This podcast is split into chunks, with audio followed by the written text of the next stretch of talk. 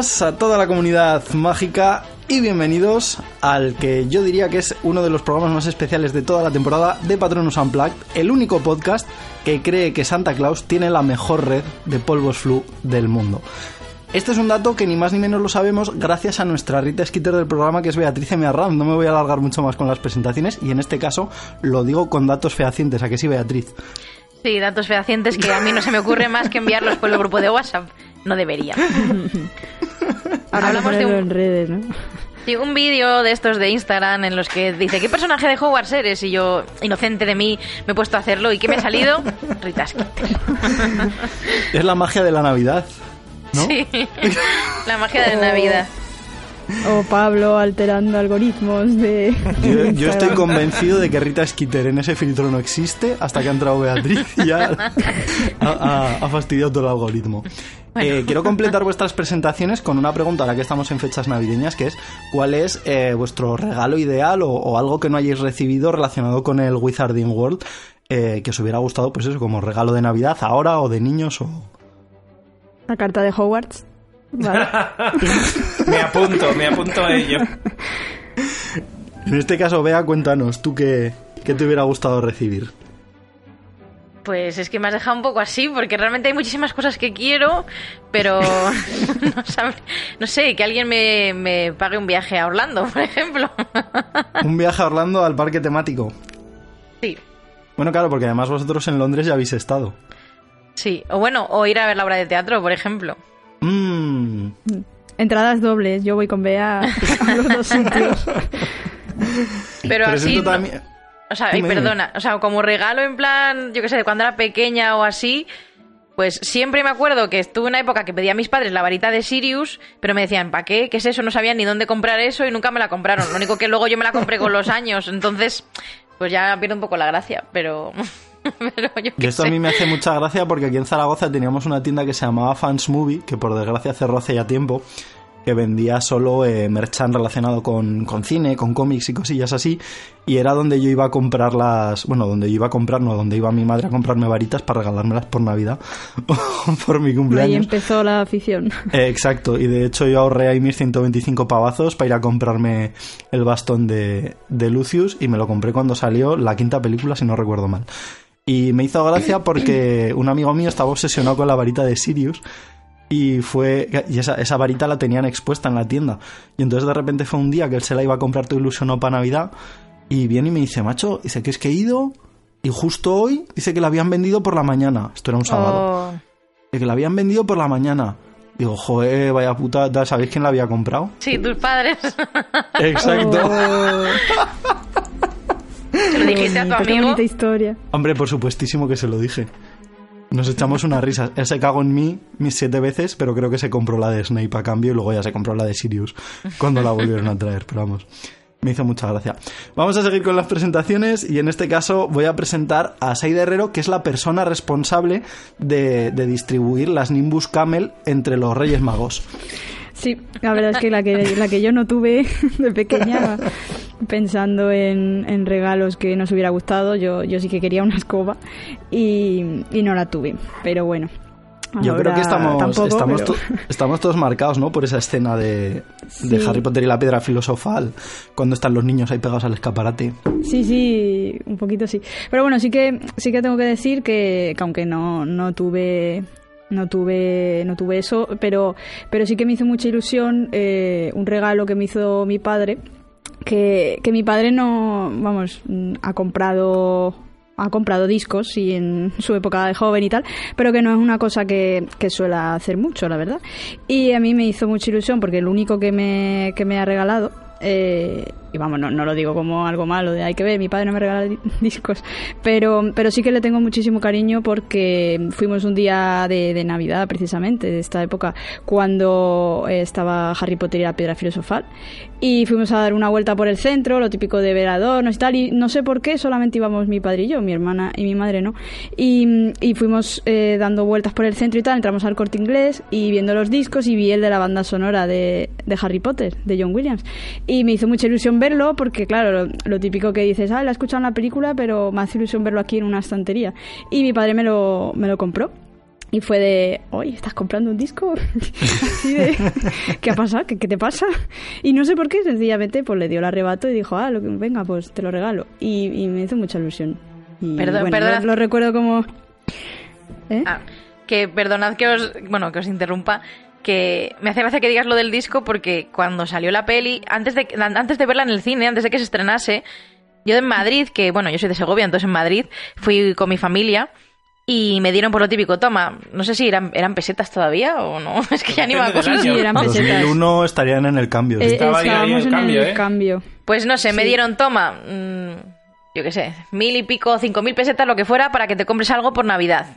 Y, y, yo entré a una tienda que también era de discos y tal, y vi el disco de Harry y en cuanto lo vi dije quiero esto. Y me gasté el dinero que me habían dado para como hacerme una especie de autorregalo en la banda sonora y, y la escuché antes de ver la película. Entonces para mí también es una anécdota como... Sí. A mí me hace gracia porque yo nunca he sido, o sea, todos los discos que tenían eran pues de, pues eh, como mucho tenía alguna cosa relacionada con alguna serie, en plan pues, los pitufos maquineros o el patito feo. Yo tenía todos los, de los pitufos. Pero yo, era más de, yo era más de discos pues de estopa, de cosillas así y, y, me hace gracia porque la de Harry Potter también fue mi primera banda sonora comprada en formato físico. Mm.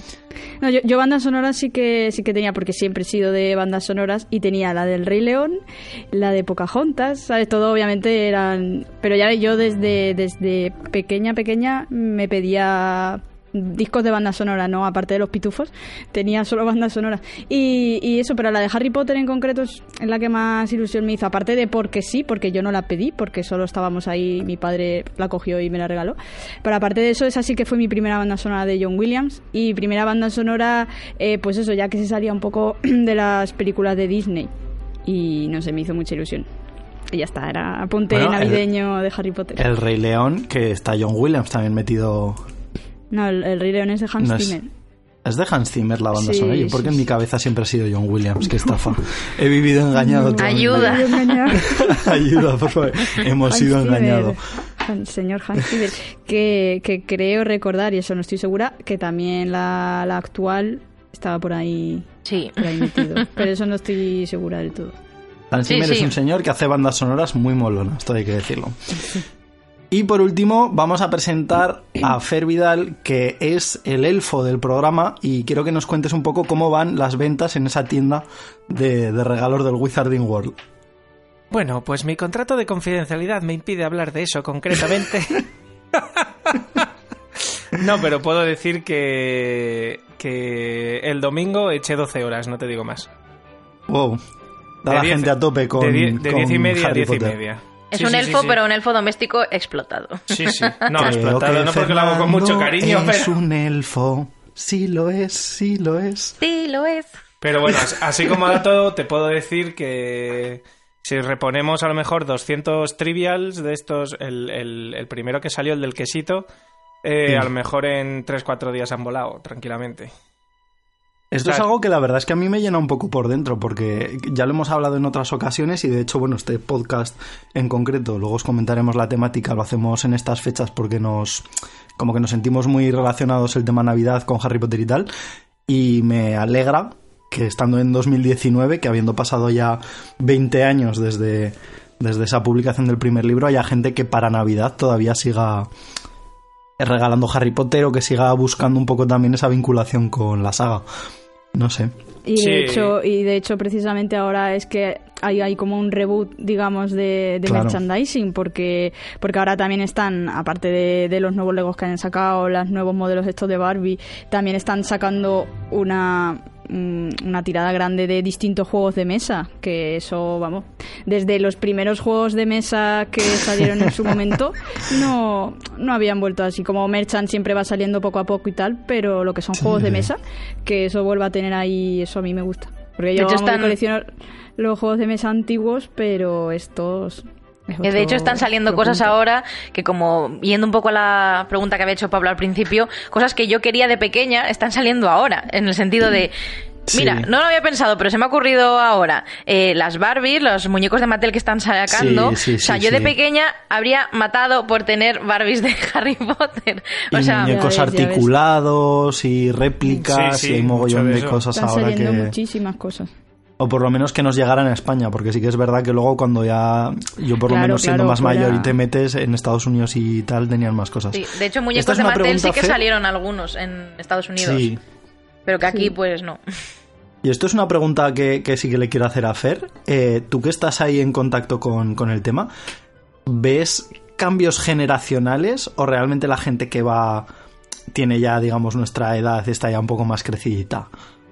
Ahí no, no sé qué decirte porque eh, igual le vendes una varita de Hermión de plástico a una niña de 8 años que es súper fan de, de Hermión, que le vendes un, no sé, por ejemplo, pues la daga de Bellatrix se llevó un señor el otro día de cuarenta y pico años porque le faltaba en su colección y no la encontraba por ningún sitio. O sea, las edades dan un poco igual, o sea, te quiero decir, sobre todo viene mucha gente en estas épocas a, buscar pues regalos para sus familiares, sus amigos, pues los amigos invisibles que están muy de moda ahora, mucha gente te pide consejo, oye, a un Slytherin ¿qué le puedo regalar? y cosas así.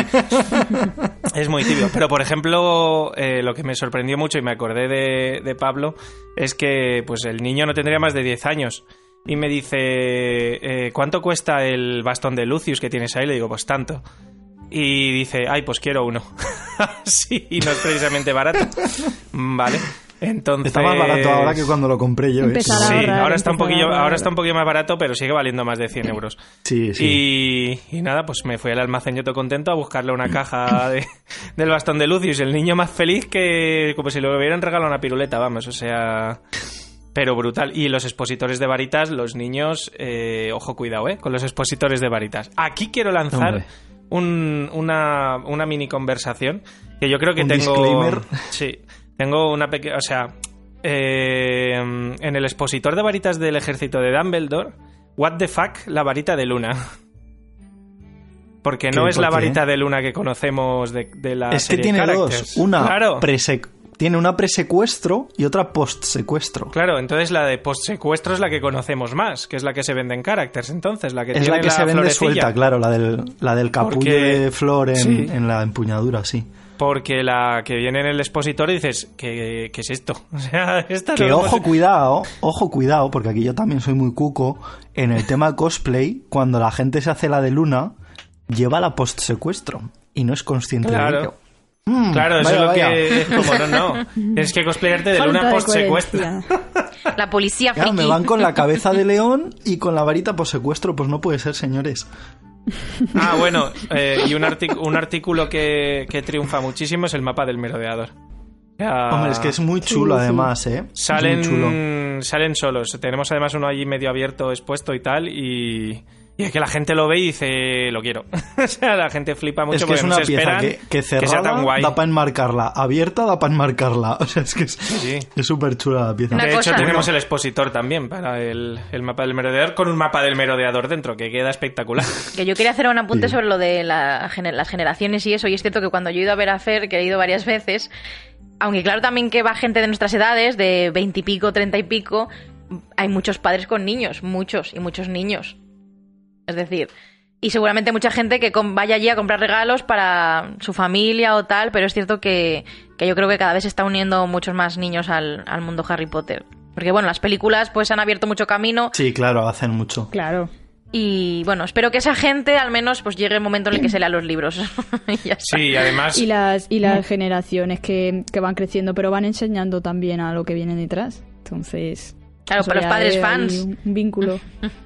Sí, y... A mí me hace gracia porque en, los grupos de Facebook que estoy de Harry Potter y tal, sobre todo ahora en Navidad, o sea, lo vas viendo a lo largo del año, pero ahora en Navidad es una burrada. Claro, también porque a la gente pues le dan vacaciones y pasa más momentos en familia y tal. Pero me hace gracia la cantidad de padres, no os podéis imaginar cuántos, que, que, de repente llegan estas fechas y te suben fotos de eh, mis hijos viendo la película y están los niños ahí sentados delante de la tele embobados y claro, yo soy consciente de que en realidad el fan es el padre, que es el que está dentro del grupo de, de y se ha pasado al hijo, de eso se he visto muchísimo. Claro, claro, y es como que les van un poco, digamos, inculcando ese, ese o primos o... Sí, sí, sí. O sea, el día, el día antes de... momento familiar, ¿no? El día antes de Nochebuena vino un padre, pues que tendría a lo mejor sus 40, vino con un niño de, no sé, 8 años, 9 como mucho Y el niño venía pues con su tuniquita de Harry, súper mona y con la corbata, pero todo hecho en casa, ¿vale? O sea, súper mono. Y el niño resulta que me dice, pues es que estoy viendo ahora las películas y acabo de ver la segunda. Y tal, y me dice, y quiero la figura de la serpiente. Y digo, el basilisco. Dice, sí, sí, esa que te mata con mirar. esa, esa. Más mono, por favor. Y claro, pues estas, esas esas figuras que están súper chulas que vienen en la cajita de plástico pequeña. Sí, sí. Y tal, y se fue tan contento con el basilisco. Digo, mira que no se puede haber cogido a Fox, a Hedwig, no, no, se cogió el basilisco, ¿sabes? O sea, qué crack el niño, tú. Pero ahí se ve el paso generacional de, padres a hijos, porque claro, ese señor con 40 años. Eh, pues claro, se leyó los libros de muy joven seguramente y, era súper fan y dice, no, no, mi hijo tiene que ser fan de Harry Potter. Y cuando tenga más, igual, y, y es como, wow. Se ha convertido un poco como lo del fútbol, ¿eh? ¿eh? En plan, el padre o la madre de yo soy de, Real Madrid, del Atleti. Pues ahora ah. tú eres Gryffindor. de hecho, ahora que estás comentando eso, vino un matrimonio con una niña muy pequeñita, tendría un año y algo, eh, iba con el carrito y tal. Y, y les preguntó, oye, pero ¿y esta niña ya tiene casa de Hogwarts? Y dice el padre, sí, es de Gryffindor. Y dice la madre, no, no, la niña es de Slytherin. Hombre, por supuestísimo. Qué bueno. Estaban ahí, vamos, eh, súper fuerte. ¿Qué, ¿Qué ibas a decir, Pablo? Que estás aquí contándonos lo que compra la gente y lo que se lleva y tal, pero tú todavía no nos has dicho cuál es tu regalo. Ah, ¿Qué me has comprado? no sé. Yo creo ah. que, pues, no sé, podrían ser muchas cosas. Algunas alcanzables que me las podría comprar yo. Pero, pero yo creo que sería, además que hace poco como que me he encaprichado un poco de ello, que es la Nimbus 2000.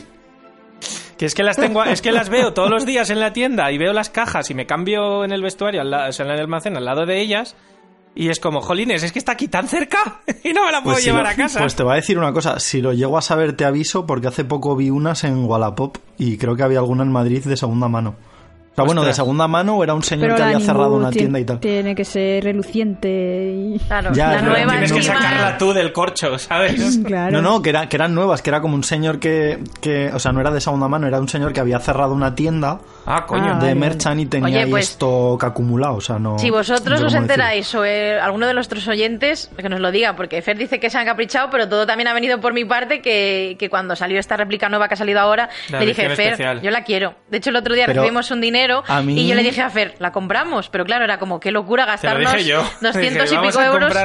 Pero yo te lo había dicho primero.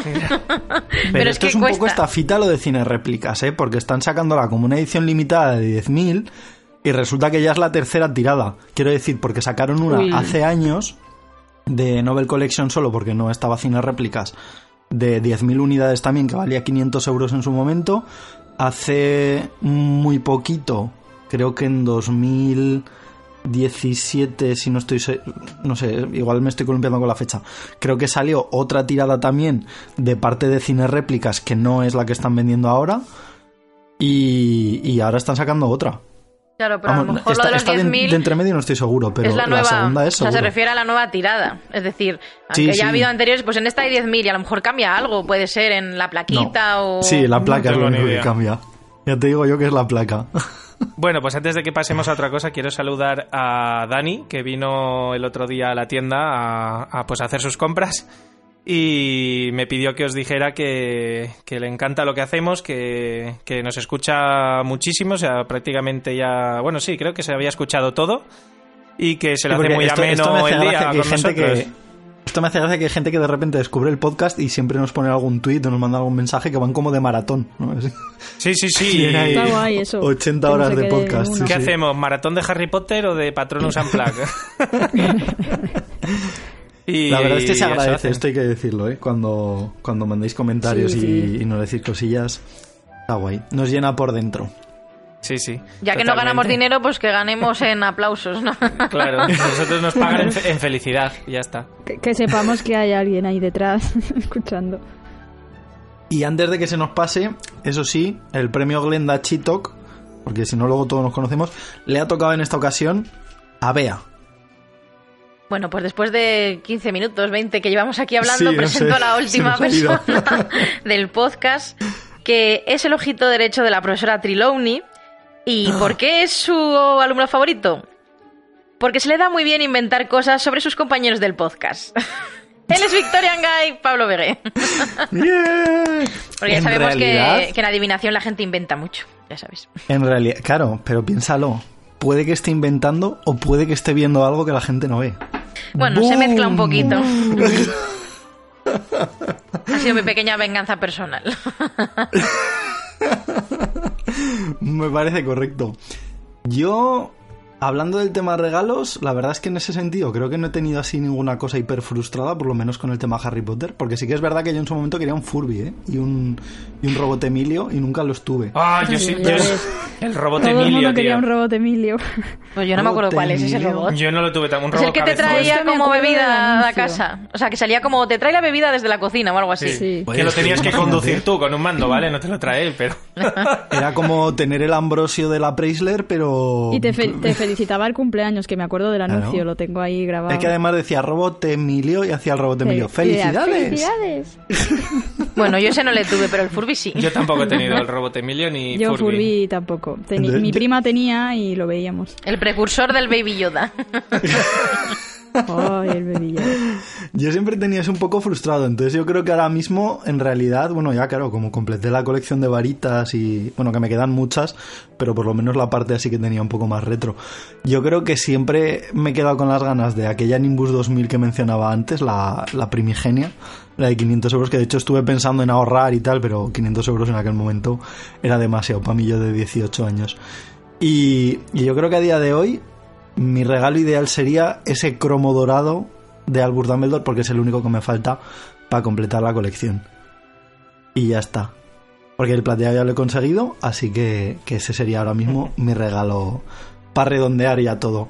Así que oyentes, ya sabéis, si alguien lo tiene, ya sabéis a quién regalárselo. exacto, os podéis poner en contacto conmigo a través de cualquier red social, a través de lo del podcast, y yo os lo agradeceré. Y de hecho vamos a hacer spam para que sepáis que tenemos eh, Instagram y Twitter. Y el correo electrónico, que hay gente que nos manda mensajitos por correo electrónico que están muy chulos. Así que eso. Eh, no sé si queréis comentar algo de noticias, que la verdad es que yo creo que salvo una cosa concreta que ya la vamos a dejar para, para iniciar la zona de debate, no ha habido mucho estos días, me atrevería a decir. Creo que lo único así un poco reseñable fue el disco este que sacaron desde Lumos con el tema de villancicos o canciones navideñas. por parte de los actores de, Harry Potter y de Animales Fantásticos. Que por cierto hay un videoclip de una de las canciones eh, protagonizado por Dan Fogler y por Ezra Miller, que si no lo habéis visto es sobre Hanukkah y me parece demencial, o sea, me parece una idea de cabeza muy en la línea de Ezra Miller en el fondo. Y, creo que ahora han sacado otro, eh, no sé sobre cuál de las canciones, que pero creo que sale como un, duende de, de Gringotts por ahí. Pues yo no, he visto ninguno todavía. Es, una cosa. Bueno, de hecho, creo que este también lo protagonizaba es Ramiller, entonces, pues bueno. Yo creo que lo han cogido porque saben que es el que más se le va un yo poco lo que, lo que Lo que yo he visto en Instagram, creo que fue en el de, en el de Dan Fogler, además, que salían eh, Ezra y él con una camiseta que ponía Hermión 2020 en plan votaciones o algo así. y era como, tío, qué guay, yo quiero esa camiseta. Y ya está, yo creo que ya suficiente, ¿no? Sí, yo creo que de noticias no hay mucho más, así que, bueno, como os comentábamos antes, en esta ocasión, como es Navidad, pues le queríamos dedicar un poquito el programa eh, a esa el, anterior la anterior Navidad se lo dedicamos a nuestros primeros contactos con, Harry Potter y en este caso pues bueno un poquito más de comunidad que además con, uno de los temas que, ha sucedido y que ahora comentaremos creemos que viene muy a cuento y pues eso esa colectividad no esos contactos con el fandom y ahora sí que sí lo vamos a terminar de, de dar forma en la zona de debate.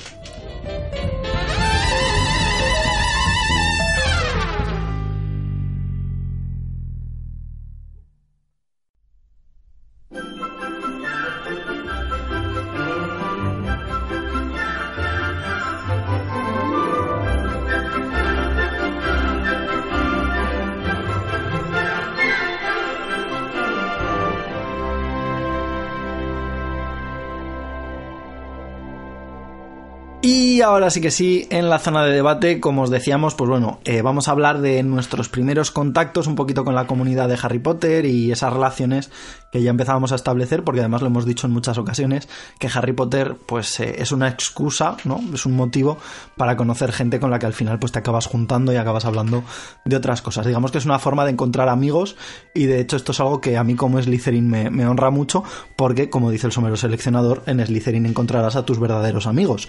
Y esto es algo que, me parece como muy bonito también un poco eh, con, como digo, con el tema de Harry Potter y de animales fantásticos como excusa. Eh, ya lo decíamos antes, había que abrir con un tema que es eh, prácticamente obligatorio y que de hecho tal cual salió la noticia lo estuvimos comentando porque nos parecía, eh, vamos, un, requisito fundamental para, hablar en este podcast, que aunque sí que es verdad que como noticia dentro de un tiempo igual se queda, digamos, desfasada, pero bueno, el mensaje creemos que, digamos, es más, más atemporal, ¿no? Yo creo. Y es todo este tema del comentario que hizo JK Rowling hace unos días, el 19 de diciembre, donde, bueno, pues ella a través de unas frases eh, hablaba de manera indirecta sobre, digamos, el despido de Maya Forstater, que era una investigadora sobre temas de economía eh, en un centro de investigación, valga la redundancia, y a la cual se supone que habían echado por una serie de comentarios con, entre comillas, una opinión personal. Claro, luego te ponías a investigar un poquito los hashtags que, adjuntaba Rowling y descubrías que, bueno, pues esta persona había hecho una serie de comentarios que iban en, detrimento o iban en contra de la comunidad LGBT, concretamente del colectivo trans y, bueno, pues no sé también si haría referencia de alguna forma a temas de drag o, queer un poquito más en general, pero en fin, que no sé si queréis que lo desarrolle por completo y damos un poquito nuestra opinión o simplemente eh, paso a, realmente mostrar el apoyo, porque en fin. Eh, desde habría que poner algún contexto por si vale. Hace un contexto resumido. vale, bueno, pues esta señora de, en su centro de investigación se ve que hizo una serie de comentarios sobre, sobre temas eh, transfobos y, cosillas así. Sí que es verdad que luego buscas y claro, eh, aquí a mí me entra un poco la duda porque ves luego realmente la, la resolución judicial y a mí hay dos frases, no sé si llamarlas así, que me parecen demoledoras, porque es que me parece una burrada que a nivel judicial se dijera que, que, esta señora, el despido de esta señora, era procedente porque sus comentarios, por un lado, no tenían la característica protegible de creencia filosófica, esto lo estoy leyendo de manera literal, bueno, traducido evidentemente, pero, pero de manera literal, y por otro lado, que esos mismos comentarios no son dignos de respeto en una sociedad democrática. Claro, a mí me parecen palabras muy fuertes, yo me puse a buscar. Entonces, eh, claro, sí que es verdad que encuentras eh, alusiones como que, digamos, si una eh, mujer trans, porque realmente parece ser que hablaba de, concretamente de mujeres trans, evidentemente quería ser tratada en femenino, esta señora, por sus cojones 33, iba a seguir tratándola en masculino porque era su sexo biológico y, en fin, una serie de cuestiones que a mí, sinceramente, creo que deben de tener muchísimo más detrás porque para que una cuestión legal llegue a decir que, no es digno de respeto en un Estado democrático, eh, habría que ver bastante qué palabras ha soltado. Pero bueno, esta señora fue despedida por este tipo de comentarios, que en realidad no fue despedida, sino que simplemente no se le renovó el contrato. Eh, y bueno, pues denunció a, la empresa y JK Rowling hace unos días, ya cuando se resolvió todo el tema del juicio, eh, soltó un tuit, como mencionaba anteriormente, eh, donde acababa realmente que diciendo como que si era, digamos, legítimo eh, echar a mujeres de su trabajo por decir que, el sexo es real, ¿vale? Esto del sexo es real, digamos que sería una especie de simplificación ¿vale? De, acompañado de un par de hashtags que sería I stand with Maya y This is not a drill, que iban acompañando a, digamos, al apoyo a Maya Forstater, que era esta señora que había sido despedida.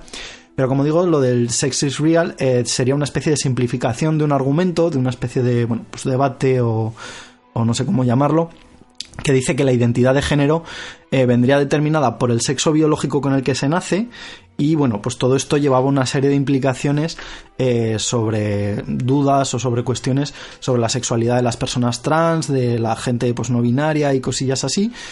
Y bueno, pues eh, sí. que es verdad que, claro, luego analizas algunas de las cosas que, ha hecho JK Rowling en los últimos años, como que, por ejemplo, en 2014 ella dijera abiertamente que Hogwarts, eh, de hecho es algo que me hace gracia porque en la saga se dice de manera explícita, eh, es el lugar más seguro del mundo. Y esto lo quiso vincular también pues a todos los temas de sexualidad, de personas que sufrían acoso, bullying, en fin, una serie de eh, digamos problemas a nivel social o de bueno pues no, no encontrar su sitio a nivel social tal y como está configurada la sociedad actual.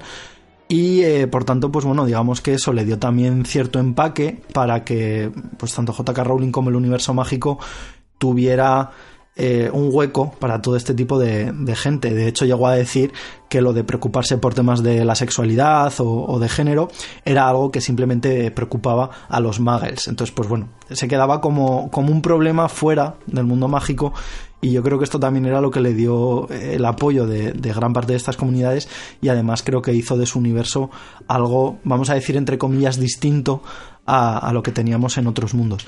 Pero claro, Luego llegaba 2018, que sí que es verdad que cuando te pones a buscar encuentras alguna cosilla un poco eh, rara, y es que se ve que le dio like a, un tweet de Magdalene Burns, que es una, eh, una TERF bastante conocida por, por temas de YouTube y en Twitter, y que tiene vídeos, digamos, en contra de los constructos de temas de género, pero no como no sé cómo llamarlo. O sea, tiene, por ejemplo, un vídeo que se llama El género no es un constructo social o que no existen cosas como lesbianas con pene. O sea, son temas como muy extraños hasta el punto de llegar a considerar a las mujeres trans eh, hombres con vestido. De hecho, fue este tuit en concreto al que, al que Rowling le dio like. Y sí que es cierto que Rowling en su momento dijo que había mucha gente que ya seguía en Twitter o en redes sociales porque le resultaba eh, no sé cómo decirlo en, en, español, como que le retaban mentalmente, ¿no? Como que le generaban, eh, digamos, formas de pensar o debates eh, interesantes, aunque luego no interactuara con esa gente, y empezó a seguir cuentas de gente TERF y, cosillas así. Entonces, pues bueno, como ella sigue a gente de partidos políticos completamente opuestos a su ideología y tal, pues bueno, se quedaba ahí un poco en duda eh, realmente hacia, hacia qué respondía todo este tipo de, actos. De hecho, hubo gente que me, hizo mucha gracia, creo que fue desde de Licky Caldron o desde Magelnet, que decían que este like al tweet era simplemente un fallo de una persona con, una crisis de la mediana edad que, no sabe manejar del todo bien Twitter. Esto la verdad es que me, me hizo gracia en su momento, porque bueno, y como digo, pues este posicionamiento de Rowling eh, en un principio sí que pasó por alto por todas estas cosillas, pero claro que de repente en 2019, prácticamente acabando el año, cuando encima Rowling realmente, eh, ¿cuánto entra a Twitter? Una vez al mes, más o menos, puede llegar a entrar y poner un tweet. Eh, y cada vez que hace algo así se lía parda, pues claro, ver que de repente su única interacción en Twitter a lo largo de todo diciembre ha sido dando este apoyo, pues ha suscitado muchísimo revuelo y la verdad es que el fandom, entre comillas, se le ha vuelto completamente en contra.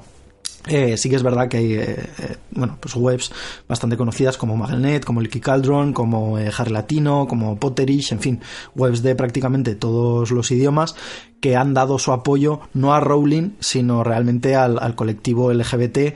Y, y, bueno, creo que en este sentido es un debate que también se abre en su momento, que es el de si se debía separar la obra del autor y, de hecho ya lo estuvimos también comentando. Yo creo que en este caso eh, sí que se debería separar porque realmente Harry Potter ha, llegado a un punto, bueno, Harry Potter o el Wizarding World ha llegado a un punto en el que ya no pertenece a Rowling, sino que pertenece a la comunidad y me alegra muchísimo de que, desde plataformas como de Harry Potter Alliance eh, se haya, digamos, dado la vuelta a la tortilla y se haya contestado a Rowling con los, con los valores que ella misma ha inculcado a través de sus personajes y de sus historias para luchar contra, bueno, pues este tipo de discriminaciones o de desigualdades que, en este caso eran las que parece ser que apoyaban el, el tuit de, de, Rowling. De hecho, digo parece ser porque es algo que se ha quedado un poco en, en el aire. Eh, eh, más o menos creo que ya lo he puesto en contexto y aquí sí que lanzo un poquito la, la pregunta. Como digo, desde aquí, desde luego, nuestro máximo apoyo a, a la comunidad porque, en fin, eh, creemos que los valores de, de, la saga van mucho más allá de lo que pueda llegar a decir Rowling, pero como decía, y aquí repito, lanzo la pregunta, eh, lo lanzaba un poco en un supuesto porque la realidad es que después de esto, y yo lo esperaba, la verdad, Rowling no se ha vuelto a pronunciar. Eso te iba a preguntar si, si, había, si había hecho alguna declaración más, porque a mí tampoco me constaba que Salvo que haya puesto algo hoy por la mañana en Twitter, y lo acabo de consultar y no, Eh, en principio no. Y de hecho esto es una cosa curiosa porque creo que en estos días se ha publicado un, un eh, una especie de programa de radio, no sé si es un programa de radio o un podcast en, BBC Radio 4. Eh, con, con Rowling, pero claro, esto creo que ya estaba grabado en, en verano. Creo que sí. Entonces, eh, pues bueno, digamos que no tiene tampoco mucha relación, porque sí que es verdad que yo creo que habrá gente que a lo mejor en este programa haya estado esperando eh, algún tipo de alusión al tema, pero claro, repito, esto estaba grabado ya en junio o en julio, no recuerdo la fecha exacta, y, eh, todo el contenido que tenemos ahí, pues digamos que está fuera ¿no? de toda la polémica. No sé si, si vosotros creéis que se llegará a pronunciar, si esto se va a quedar ahí, si... Mm, no, sé. Estoy yo, no estoy yo muy segura eh, de si se pronunciará, porque esta mujer también es muy... yo lanzo las cosas, que la gente debata, diga lo que quiera, igual está en su casa con una bata leyendo los comentarios. con palomitas. Sí, sí. Tú, tú di de mí lo que quieras, sí. Que, que solamente yo sé cómo yo pienso. ¿Sabes? O, también cosas que se saquen fuera de contexto. O, también es verdad que muchas veces en Internet la gente coge una cosa eh, y al estilo del teléfono loco, ¿sabes? La va deformando y tal. Eh, entonces... No digo que sea el caso porque es verdad lo que tú decías, Pablo, del el tema de los, de los hashtags, es lo que es un poco más sospechoso, entre comillas, del asunto. Sí, de hecho, bueno, yo, yo ya lo, comenté porque teniendo en cuenta que Rowling cada vez que entra en Twitter, como decía, se lía parda, pues bueno, al final es una persona con 15 millones de seguidores y si estás en la comunidad más. Y yo cuando lo vi al principio dije, esto es que Rowling ha dicho alguna cosa y, ya está, ¿sabes? Y se ha liado. Claro, pero luego investigas y es otro tema. Al principio yo eh, también entendía mm, pues eso, que lo que estaba mm, como diciendo es que, que es innegable porque eso es biológico, eso es así. Eh, a ver, tampoco me quiero meter yo en terreno pantanoso ni nada por el estilo, pero mm, hablando desde el respeto y desde, desde lo que, bueno, no sé, creo que es así, que una persona nace con un sexo determinado en un momento, ¿no? Ya naces hombre o naces mujer, eh, o, o no, no sé.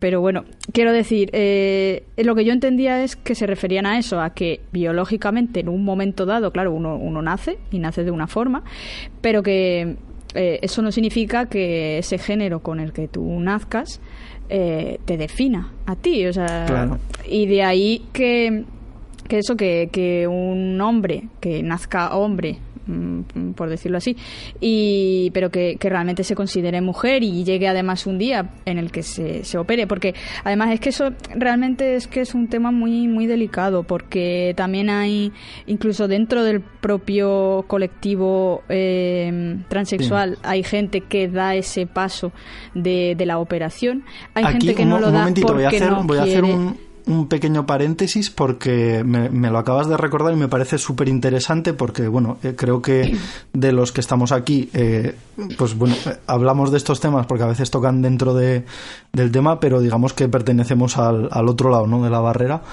Y, y me parece súper interesante que hace poco leí un manga de la editorial Fandogamia que se llama La novia es un chico. Sí eh, que trata, claro, también con las peculiaridades del contexto japonés, que son otra cosa completamente distinta, pero trata desde un punto de vista personal, porque es autobiográfico, la transición de, de la autora de haber nacido biológicamente hombre a esa transición, como digo, a, hacia mujer con todo lo que es, como digo, eh, pues temas de operaciones, hormonaciones, un poco también el contacto con tanto con su familia, la parte que lo sabe, con la parte que no, en fin, mm. me parece muy interesante porque además trata también aspectos legales.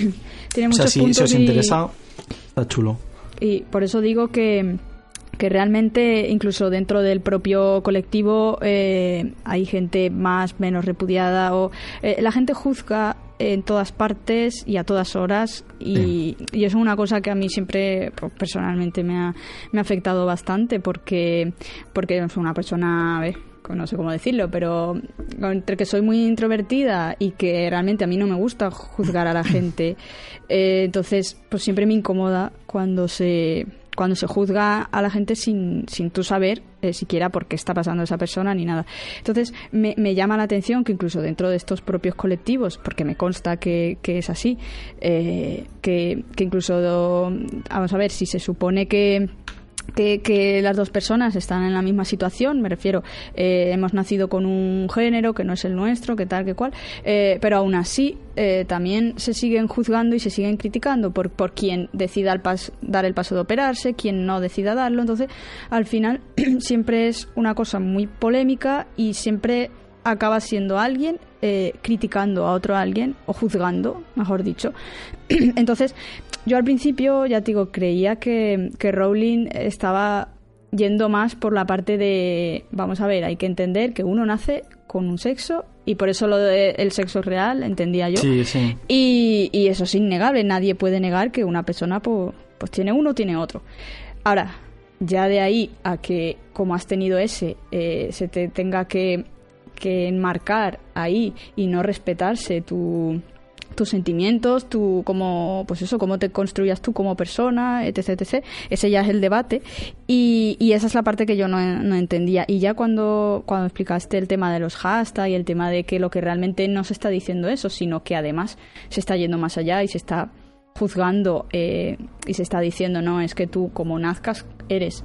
Eh, eso ya no, ya es lo que no me parece correcto porque no somos nadie para, para juzgar a nadie. Igual que, ocurre con la orientación sexual y con cualquier cosa. Que además hay que tener en cuenta que igualmente aunque no hubiera los hashtags, es decir, aunque obviamente cada persona nace con un sexo, luego es que hay personas que se identifican como pues, se identifican como mujer en un género pero no se tiene, no se quieren operar. Es decir, que eso luego ya es una cosa personal, que hay gente que dice, es que no voy a ser menos mujer por tener pene. Entonces es que esto es un tema que va más allá y que igualmente decir ya simplemente, pues tu sexo es tal y decir eso tan fuerte, ya había algo raro. Que luego obviamente lo de los hashtags y tal. Pero bueno, yo si podemos entrar ya un poco en la opinión sobre esto, me gustaría decir que a mí me, me dio muchísima pena cuando me enteré bien de la situación porque al principio también me tuvo no entendía lo que ponía de hecho me acuerdo que estaba en el trabajo y a una compañera que sabe más inglés que yo le dije a ver estás entendiendo lo mismo que yo digo porque no entiendo bien qué quiere decir esto y me, puse muy nerviosa. Le, pasó hasta a un amigo mío que es filólogo inglés que decía yo no sé si estoy entendiendo bien lo que ha puesto claro. Sí porque además son temas muy delicados como para mm, entender mal incluso en tu propia lengua ¿eh? que muchas veces las palabras mm, sí, hay que tener cuidado y entonces, pues me dio mucha pena porque para mí, el, como comentabas Pablo antes, el mundo de Hogwarts es muy abierto, a pesar de que siempre se ha criticado a Rowling de no meter explícitamente a personajes homosexuales, etcétera. Siempre se ha sentido como muy abierto, a lo mejor no tanto desde los libros, sino desde el fandom, porque ahí está el tema del Quidditch, de toda la inclusión que hay. Eh, yo, sinceramente, cuando fui al Campus Potter por primera vez, fue la primera vez en mi vida que conocí a gente trans. Es decir, siempre he sentido como que la gente del mundo de, Harry Potter, del fandom, era como más abierta, más tolerante. Bueno, la típica noticia esta que sale todos los años de los fans de Harry Potter son más tolerantes, y es cierto. Entonces, me dio mucha pena pensar que, que la reina, por así decirlo, la creadora de este universo, dijera mm. esas palabras. Y de hecho me acordé que cuando grabamos... Eh, cuando grabamos Proyecto Patronus, eh, Fer y yo entrevistamos a, a un chico trans que nos contó cómo el mundo del Quidditch y el mundo de, en general de Harry Potter le ayudó a, como decía él mismo, a salir del armario y a decir este soy yo y quiero que me conozcáis así. Entonces, me da mucha pena pensar que esa persona le ha ayudado tanto en su vida, el mundo de Harry, y Rowling lo desprecia de esa manera. Es como que el mensaje de amor que ella ha transmitido en sus libros lo, hemos eh, cogido mejor nosotros que ella misma. No sé, y eso me da, me da muchísima pena, de verdad, ¿eh? Es, es poco, o sea, es contradictorio un poco. Y es muy poco coherente. coherente, sí, sí. Eh. A mí es que me hace gracia por lo que comentas del, del Campus Potter, porque sí que es verdad que, bueno, yo no sé a día de hoy, porque claro, yo hace ya años que, dejé de ir, pero cuando yo iba eh, sí que sentía que había un gran porcentaje, no te sabría decir cuánto, de gente dentro de la comunidad LGBT eh, y a nadie le importaba, o sea, pero realmente a nadie le importaba. Porque yo recuerdo estar, bueno, esto ya fue en una, en una convivencia de rol en vivo y tal, que estábamos hablando por, por la noche, pues, de nuestras cosas, ¿no? Ya fuera del rol y tal. Y se pone uno de ellos a hablar y tal, no sé qué, de mi novio y tal. Y, estamos allí, pues, con una conversación como cualquier otra, y de repente se me gira, porque yo no lo conocía, lo conocía aquel día, y me dice, que yo soy gay y hago, ah, pues vale, quiero decir, o sea, tú cuentas tu, tu, mierda, que a mí me da igual, o sea, quiero decir, me interesa la, la chicha, el salseo, ¿sabes? no me interesa eh, lo demás. Y luego también, por ejemplo, recuerdo un caso de, de una persona trans, un chico trans, que, claro, legalmente todavía era, era, o por lo menos el nombre era de mujer, y, entonces eh, tuvieron un pequeño problema con el tema del registro de esa persona porque lo conocían a nivel personal con el nombre de chico y preguntaron públicamente que quién era eh, claro, no voy a dar nombres porque no sé si esta persona quiere que se sepa, pero vamos, que quién era el nombre de la, de la chica. Y, y, entonces, pues claro, esta persona en aquel momento, aunque sí que ya había mucha gente que sabía que era una persona trans, eh, digamos que lo hizo abiertamente porque fue como, soy yo, que, que tal, lo del nombre y tal y no se sintió como una cosa rara porque estábamos todos como, digamos, riéndonos en plan de, hostia, qué tontería, ¿sabes? Hmm. Y era, eran momentos que yo creo que al final, por lo menos dentro de lo que yo he vivido dentro del fandom, eh, se naturalizan. ¿no? Y yo creo que también es parte de, de, lo, de lo bueno de ese proceso de, pues bueno, de personas que están en un momento de cambio o que, digamos, pues lo que decía Bea, ¿no? Que se sienten en una comunidad mucho más abierta y creo que sin tantos problemas. Evidentemente hay gente para todos los gustos, esto es, algo así, pero suele ser bastante más abierta al trato en, en ese sentido. Y, eso es, no sé yo. es también lo, interesante de esta comunidad, igual que, que, como decía Bea, el tema de la comunidad de, dentro del Quidditch y todo eso. Claro. cualquier comunidad que, que sea inclusiva, eh, obviamente le da, le da libertad a, pues, pues a estas personas que, que encuentran donde, donde, digamos, la sociedad es arisco con ellas, por decirlo de alguna forma, encuentran en esta comunidad su, su vía de, de, ser ellos mismos, de ser libres. Entonces también imagino que para, para esta gente ha tenido que ser ser un mazazo grande.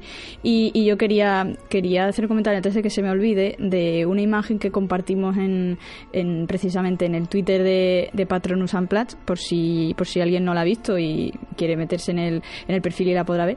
Eh, un, un, dibujo, o sea, una ilustración de, de un chico que se mm, llama Damian Alexander, que, en apoyo, en apoyo de, de las personas trans y tal, eh, es una ilustración muy, muy chula porque sale un, un chico de, de Hufflepuff eh, que está apoyándose en, apoyándose en el espejo de Oeset y lo que ve reflejado es a sí mismo, pero, eh, o a sí misma, mejor dicho, porque, porque se ve em, en, mujer.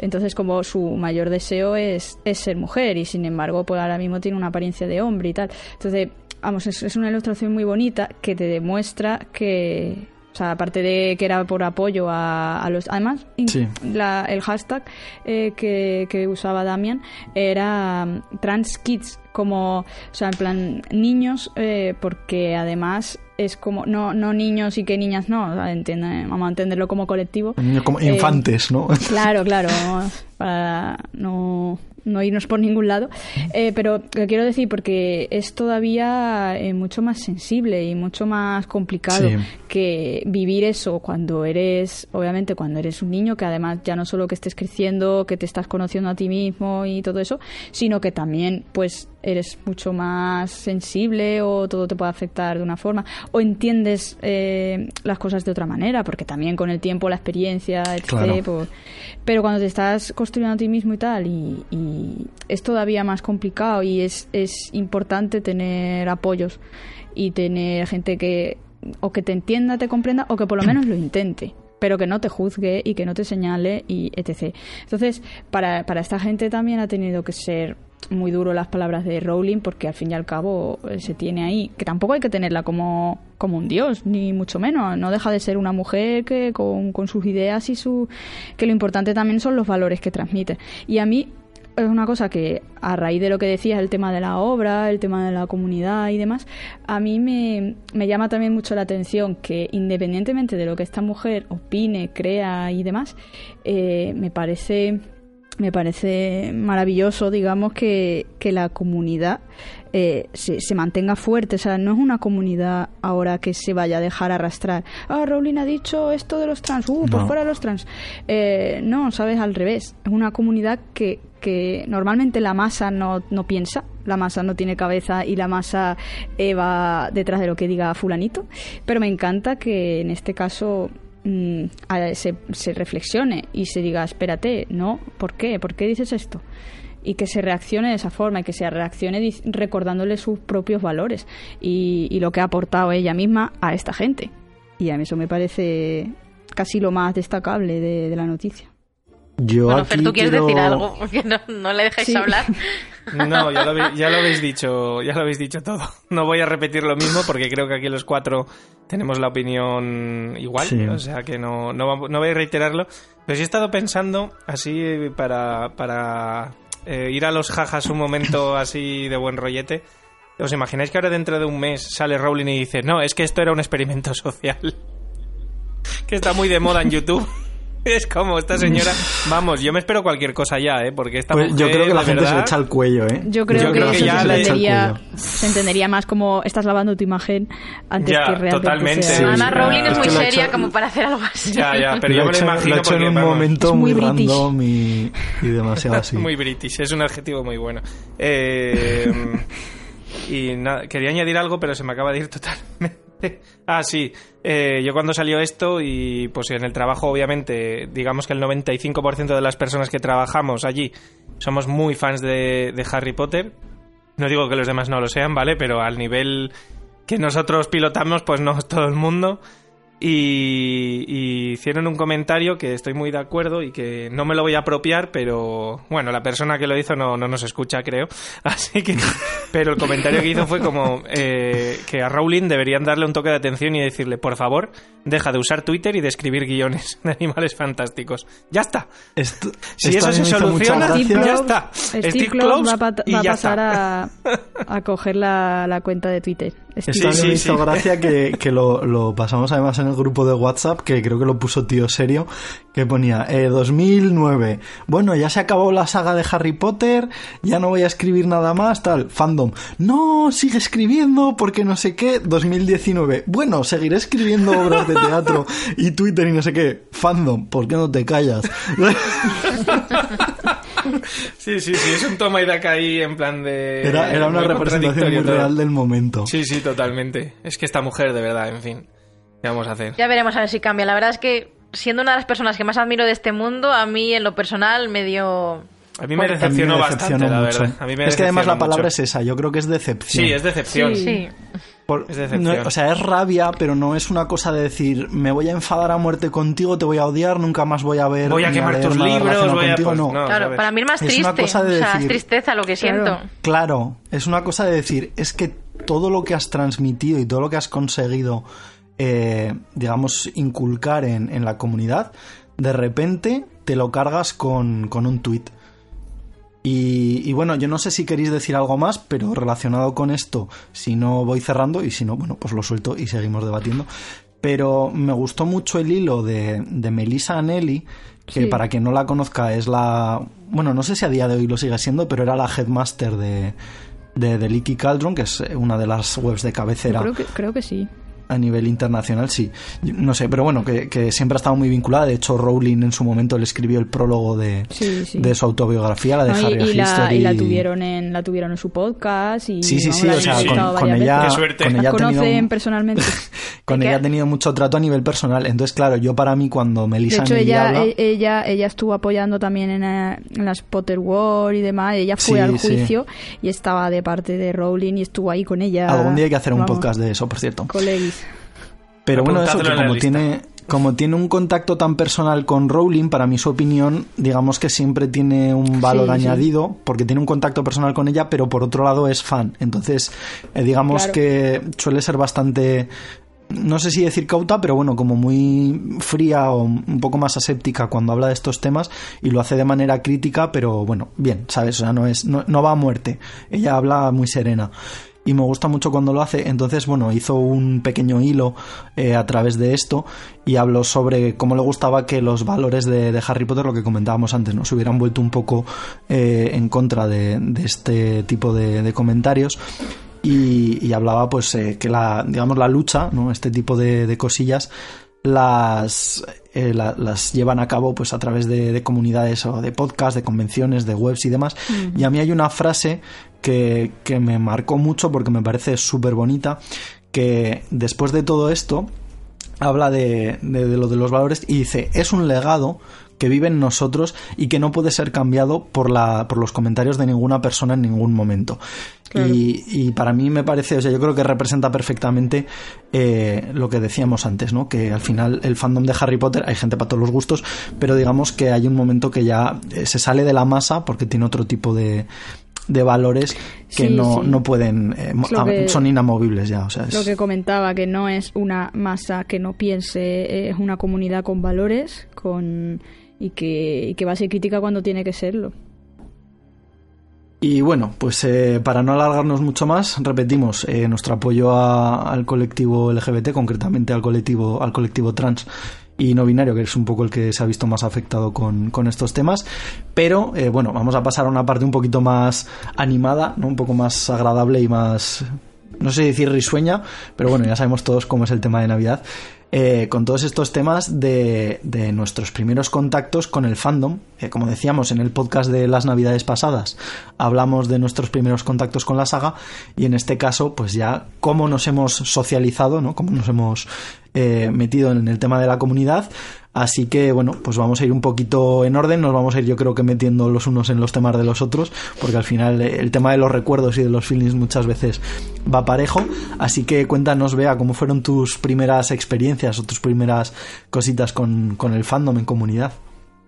Pues bueno, yo tengo que empezar desde el principio, que es... Érase que se era. Sí, que es en el, en el patio del colegio, es decir, en, sí, en la época que iba al colegio, tenía compañeros que leían los libros de Harry Potter y compartíamos el hype de cara a la nueva, a la nueva, bueno, la nueva, a la primera película. Y de hecho siempre me acordaré que, vale que es, es cierto que no es fandom como lo conocemos hoy en día, que era gente que simplemente se había leído los primeros libros y estaba ansioso por la peli, pero bueno, fueron los primeros pinitos que, se, que hice yo un poco al hablar con gente que le gustaba Harry Potter.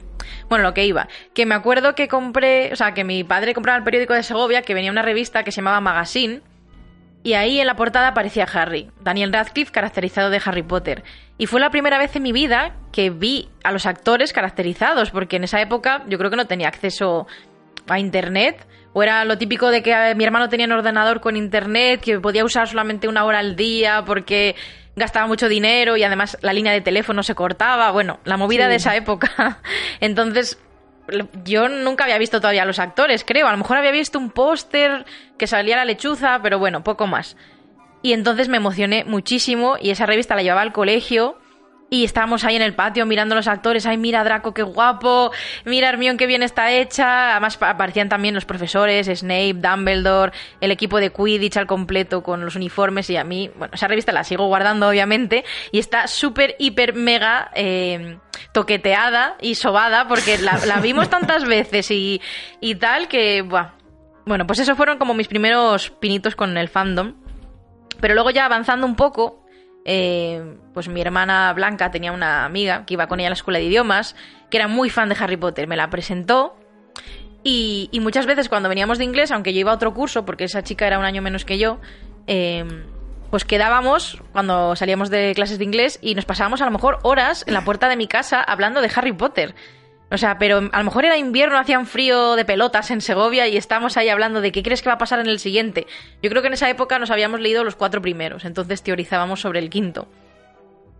Y, y bueno, a partir de esa chica conocí a otra chica, mi amiga Elena, bueno, la otra chica no la he mencionado porque hoy en día no, hay relación, lastimosamente, bueno, o alegremente, casi mejor dicho. En fin, que el caso es que a partir de ellas eh, empezamos a hacer un grupo más grande en Segovia, que es como yo siempre he llamado las frikis. Porque claro, llegaba un momento en que mi grupo de amigos de toda la vida eh, no les gustaba Harry Potter, o apenas leían, eh, no, no, no les gustaban las películas, tampoco los libros. Entonces yo necesitaba hablar con gente que le gustara. Entonces me puse en búsqueda y captura de gente con la que poder compartir, compartir mi pasión. Paramos.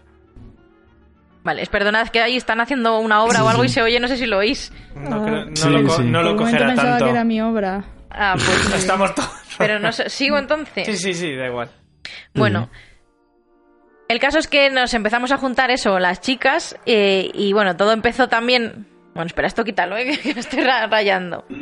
El caso es que en, eh, en el año pues 2006, 2006, 2007 y por ahí, pues yo me metía mucho en, webs de Harry Latino, en blog Hogwarts. Además me metía todos los días prácticamente para ver nuevas noticias que salían del mundillo y tal. Bueno, como veis ya me he ido del año 2000-2001 a más adelante. Y en esa época es cuando empecé a leer Crepúsculo.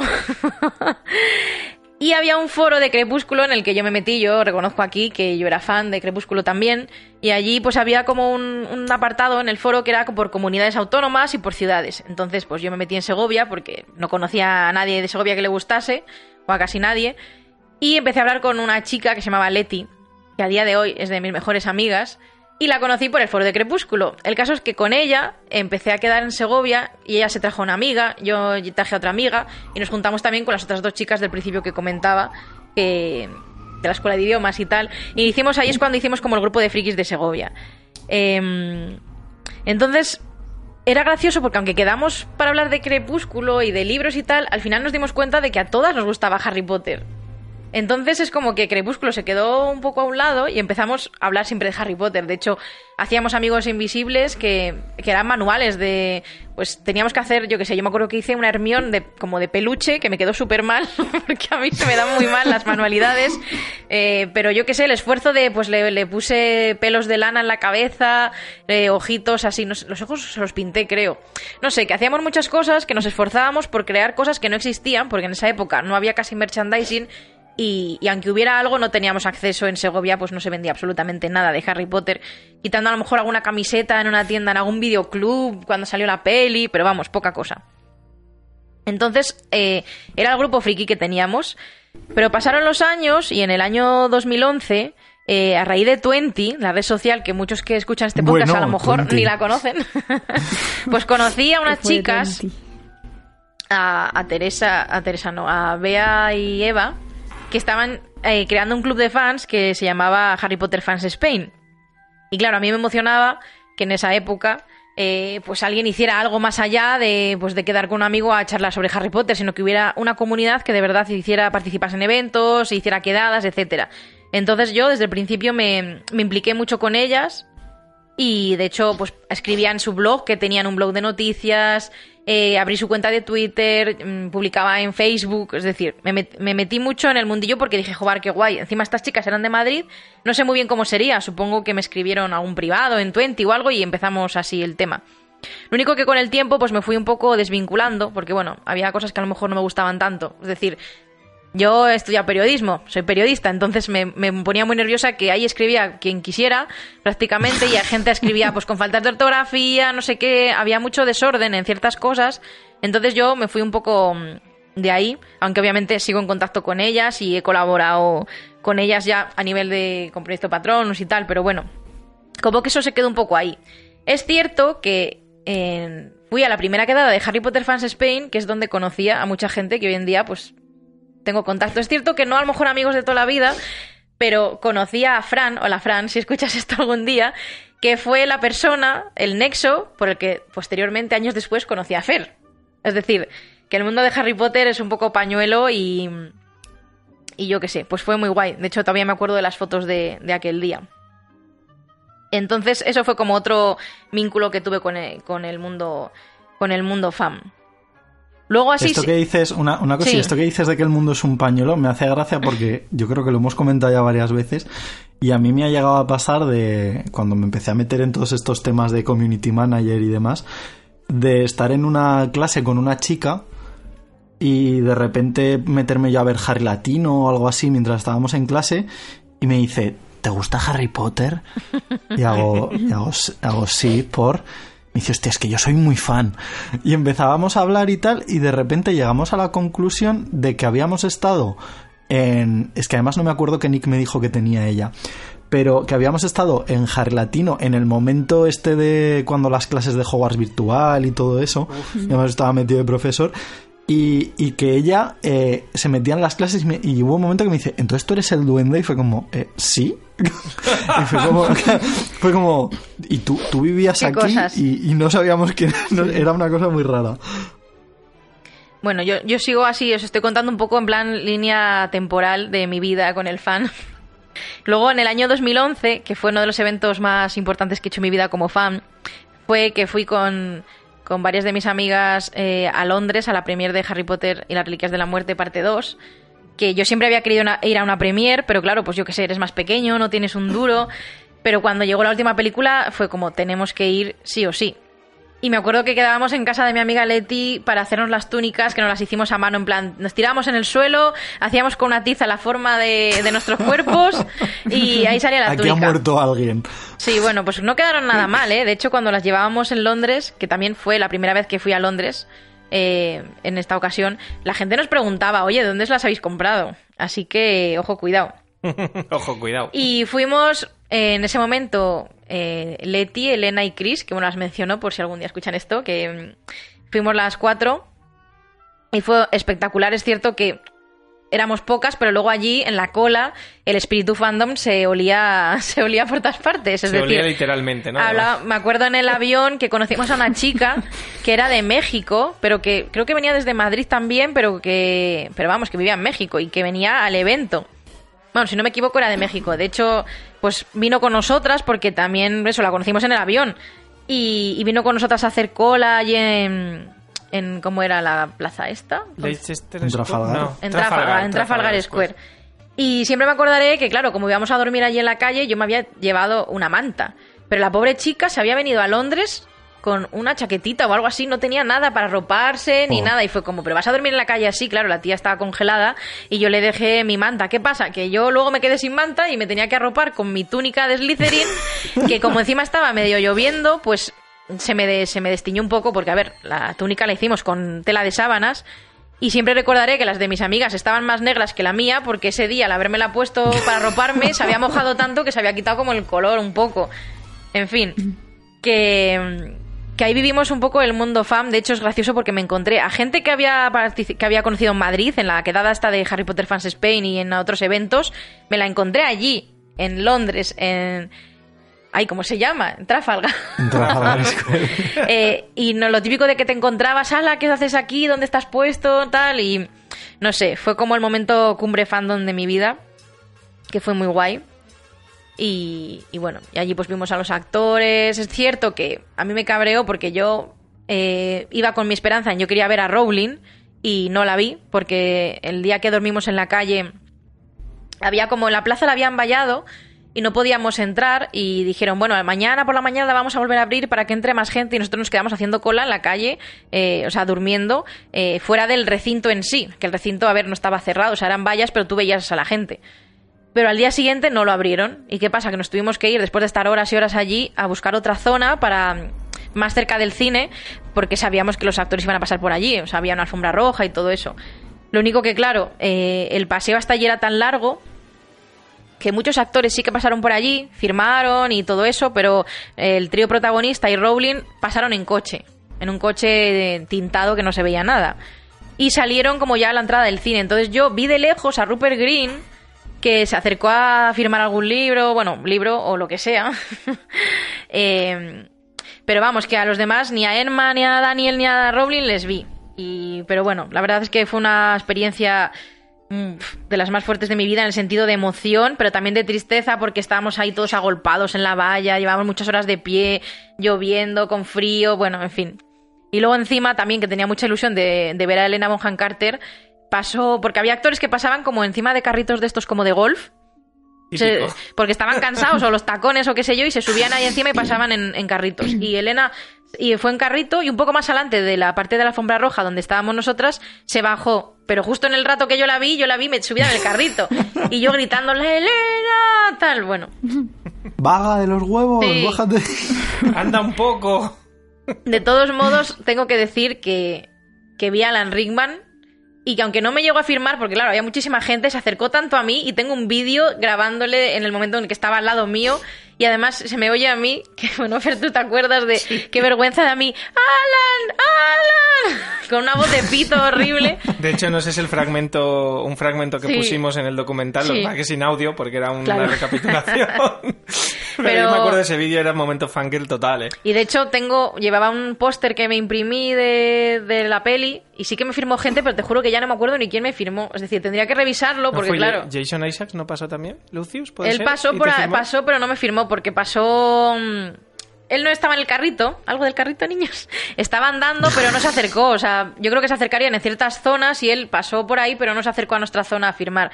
Pero creo que sí que me firmó Imelda Stoughton, o sea, Ambridge. Mm, eh, qué grande. Tom Felton también le tuve al lado, pero creo que no me, no me llegó a firmar. No sé, me firmaron algunos de los niños que hacían de ese Albus Severus, eh, Rose, que pasaron también. Natalia Atena. ¿No te firmó Echo Quarty? Lo estaba justo pensando. ya no estaba, ¿no? Ahí en la saga, el Echo Quarty. ¿Ese es el negro? El negro de Adivinación. Sí. No, pues no, si apareció por allí no me suena. de hecho... Eso es porque no lo conocías. puede ser. Como curiosidad, siempre recordaré que pasó por allí el Rey de Poniente. Estaba el actor de Bran Stark. que pasó, que le invitarían a ver la película y en ese momento se había estrenado la primera temporada de Juego de Tronos. Y, ah, eso te iba a decir, digo. Y pasó por ahí y le llamamos ¡Ah, Isaac! Y nos saludó y no sé, me acuerdo de esa tontería. El caso es que vimos a muchos actores y la experiencia fue muy guay. A pesar de por que. cierto, spoiler alert del final de Juego de Tronos, que me acabo de dar cuenta ahora. Sí. bueno, ya a estas alturas. Sí, ciertamente. no, no, a estas alturas ya no se spoile, ¿no? Bueno. No sé. Yo la verdad es que soy muy anti-spoiler, lo siento. No volverá a pasar. no, ya, ya, no, spoiler, Bueno, el caso es que seguimos avanzando y en el año 2013 participé en un libro, que no sé si os acordáis vosotros o algo, que se llamaba Querido Harry. Ah, de las cartas. Sí, que un chico que se llama Álvaro Toledo, que participaba en Harry Latino, si no me equivoco, eh, y, creó, hizo un proyecto en el que cada uno escribiese una carta dirigida o a Harry Potter o a Rowling, en plan pues contando un poco su experiencia, sus vivencias con el, con los libros, eh, con el fandom, en lo que quisiera. Y hicieron una selección y bueno, yo participé y cogieron mi carta. Y ese libro luego posteriormente se lo enviaron a Rowling. Si no me equivoco, creo que hicieron una traducción, porque claro, las cartas eran todas en español, que participó gente de España y gente de América Latina. Y Rowling contestó, que es la gracia. ¿Ah, sí? Sí, envió, bueno, pues claro, se lo envió al chico este, envió una mini cartita así como una, como una hoja así de estas como de notas, que ponía en plan, pues gracias por haberme enviado esto, tal. Y, y, aunque no lo recibí yo, pues obviamente me llenó de ilusión porque sé que Rowling recibió algo y, contestó y no sé si leería, leería todas las cartas o no, pero bueno. Ella tiene un libro en el que sale una foto mía con mi carta. Y... no te olvides mencionar que hace unos años eh, puso un tuit con una foto en la que ah, también sales tú, Elena y compañía. no me acordaba Ese de eso. momento es, vamos. Ah, bueno, sí, tendría que buscarlo, leches, no me, no me he dado cuenta. Bueno, pues también, pero fue como por esa época, 2014 o no sé. 2015, 2016. Que fue... Mm, ¿A ti te conocía? Sí. Ah, pues entonces sí que sería 2015 o por ahí. Fue un día, el día de las, de las librerías o algo de los libros, no sé qué día era exactamente, que mi amiga Elena puso un tuit de mm, no sé, que puso algo en plan en honor a Harry Potter y tal, y puso una foto de las frikis de Segovia que os contaba al principio, eh, de cuando fuimos al estreno de las Reliquias de la Muerte parte 2. Porque bueno, claro, aunque yo fui a la premier, yo a la premier no vi la película allí, yo la vi luego en Segovia cuando la estrenaron. Y, mm, y puso esa foto. Y Rowling no solamente, o sea, no retuiteó ese tweet, cogió esa foto y la puso en un tweet que, escribió ella. Y puso en plan, como los mejores, porque empezó a hablar de las nuevas generaciones o algo así, y en ese tweet puso algo como que, que no se olvidaba de los fans de verdad o los fans reales o algo así. Eso te iba a decir, digo, porque la primera generación. claro, porque en esa foto pues todas teníamos veintipico años y y fue como haciendo mención como, vale, está muy bien que los niños sean fans, pero no me olvido de la gente que ha crecido con Harry, que es más mayor. Y bueno, ya lo buscaré ese tweet porque yo lo marcaría. Es cierto que con, con, esa, con varias de esas personas ya no tengo relación, entonces me da un poco de pena, pero, pero bueno, está ahí, ¿sabes? Además es que la foto es yo de Slytherin enfrentándome a las demás que eran a las cinco Gryffindor. ¿Qué tú piensas? O sea, Rowling se ha tomado la molestia de entrar a ese tweet, coger la foto que os ha visto, o sea, Rowling, por sus ojos ha entrado vuestra imagen, o sea, para mí sería orgásmico. O sea, Rowling te ha visto la cara, ¿sabes? Que es como un sueño, ¿no? Que te vea la cara. Tampoco es que se te vea mucho. Sí, pero joder, te ha visto, ¿sabes? Te ha visto. Seguro que si veis esa foto a lo mejor ni me reconocéis, porque entre que se me ve de perfil y tenía el pelo negro en esa época, bueno. El caso, que, que, bueno, además de lo del querido Harry y tal, este mismo chico hizo otro proyecto que fue ese mismo año para el cumpleaños de Rowling, el 31 de julio, que era de como elegir una foto para dedicársela a Rowling y poner un texto de, pues, de feliz cumpleaños. Y ahí con mi amiga Leti también participamos, que nos hicimos en su jardín unas fotos que nos, pues, pusimos nuestras bufandas, nos pusimos libros así por el suelo, un peluche de una serpiente que tenía Leti, varias cosas y luego escribimos un texto cortito. Y eso también se lo envió. Y eso no sé si también le contestó Rowling o algo así, porque yo no, me acuerdo ahora mismo, la verdad. Pero bueno, fue otra cosa en la que me sentí parte del fandom participando en algo eh, que, bueno, después de lo que hemos contado de Rowling, ahora pienso esto y me da un poco de. como cosilla. Bueno, yo sigo, ¿eh? Aquí con mi, mi charleta. Eh, luego, después de todo esto, así como un evento importante en mi vida relacionado con Harry y con el fandom, fue la Wizardcon, que fue en Madrid en el 2014. Mm, sí. Porque fui, además de que con unas amigas de toda la vida, pues fui con otra gente que había conocido que por anteriormente. Cierto, ese, evento ya no se ha vuelto a repetir, ¿no? No, es que no fue muy allá. No, ah. no les fue muy bien. es que no llegué a estar, no sé. Porque era un evento muy formato americano, de pagas una millonada por autógrafo, por foto, etcétera, y la gente aquí en España pues no está muy acostumbrada. Aquí no estamos acostumbrados. Y pues como que debieron vender bastante menos de lo esperado, yo creo que debieron eh, palmar pasta y todo. Entonces, pues bueno, nunca se hizo. Creo que dijeron que estaban planteando hacerlo, pero en otro país donde sí que se aceptara un poco más este formato de, convención. Pero bueno, pudimos ver en persona a Dudley Dursley y a Percy Weasley. Y a James, o sea, James, Potter. bailando la Macarena. Sí. ok. Yo tengo, debo tener un vídeo por ahí de eso, porque bueno, este... hecho lo grabé. Sí, este evento estaba dedicado un poco al mundo de la magia, fantasía de, en el cine y series. Invitaron a actores de Once Upon a Time, de Harry Potter, de Juego de Tronos, de Merlín.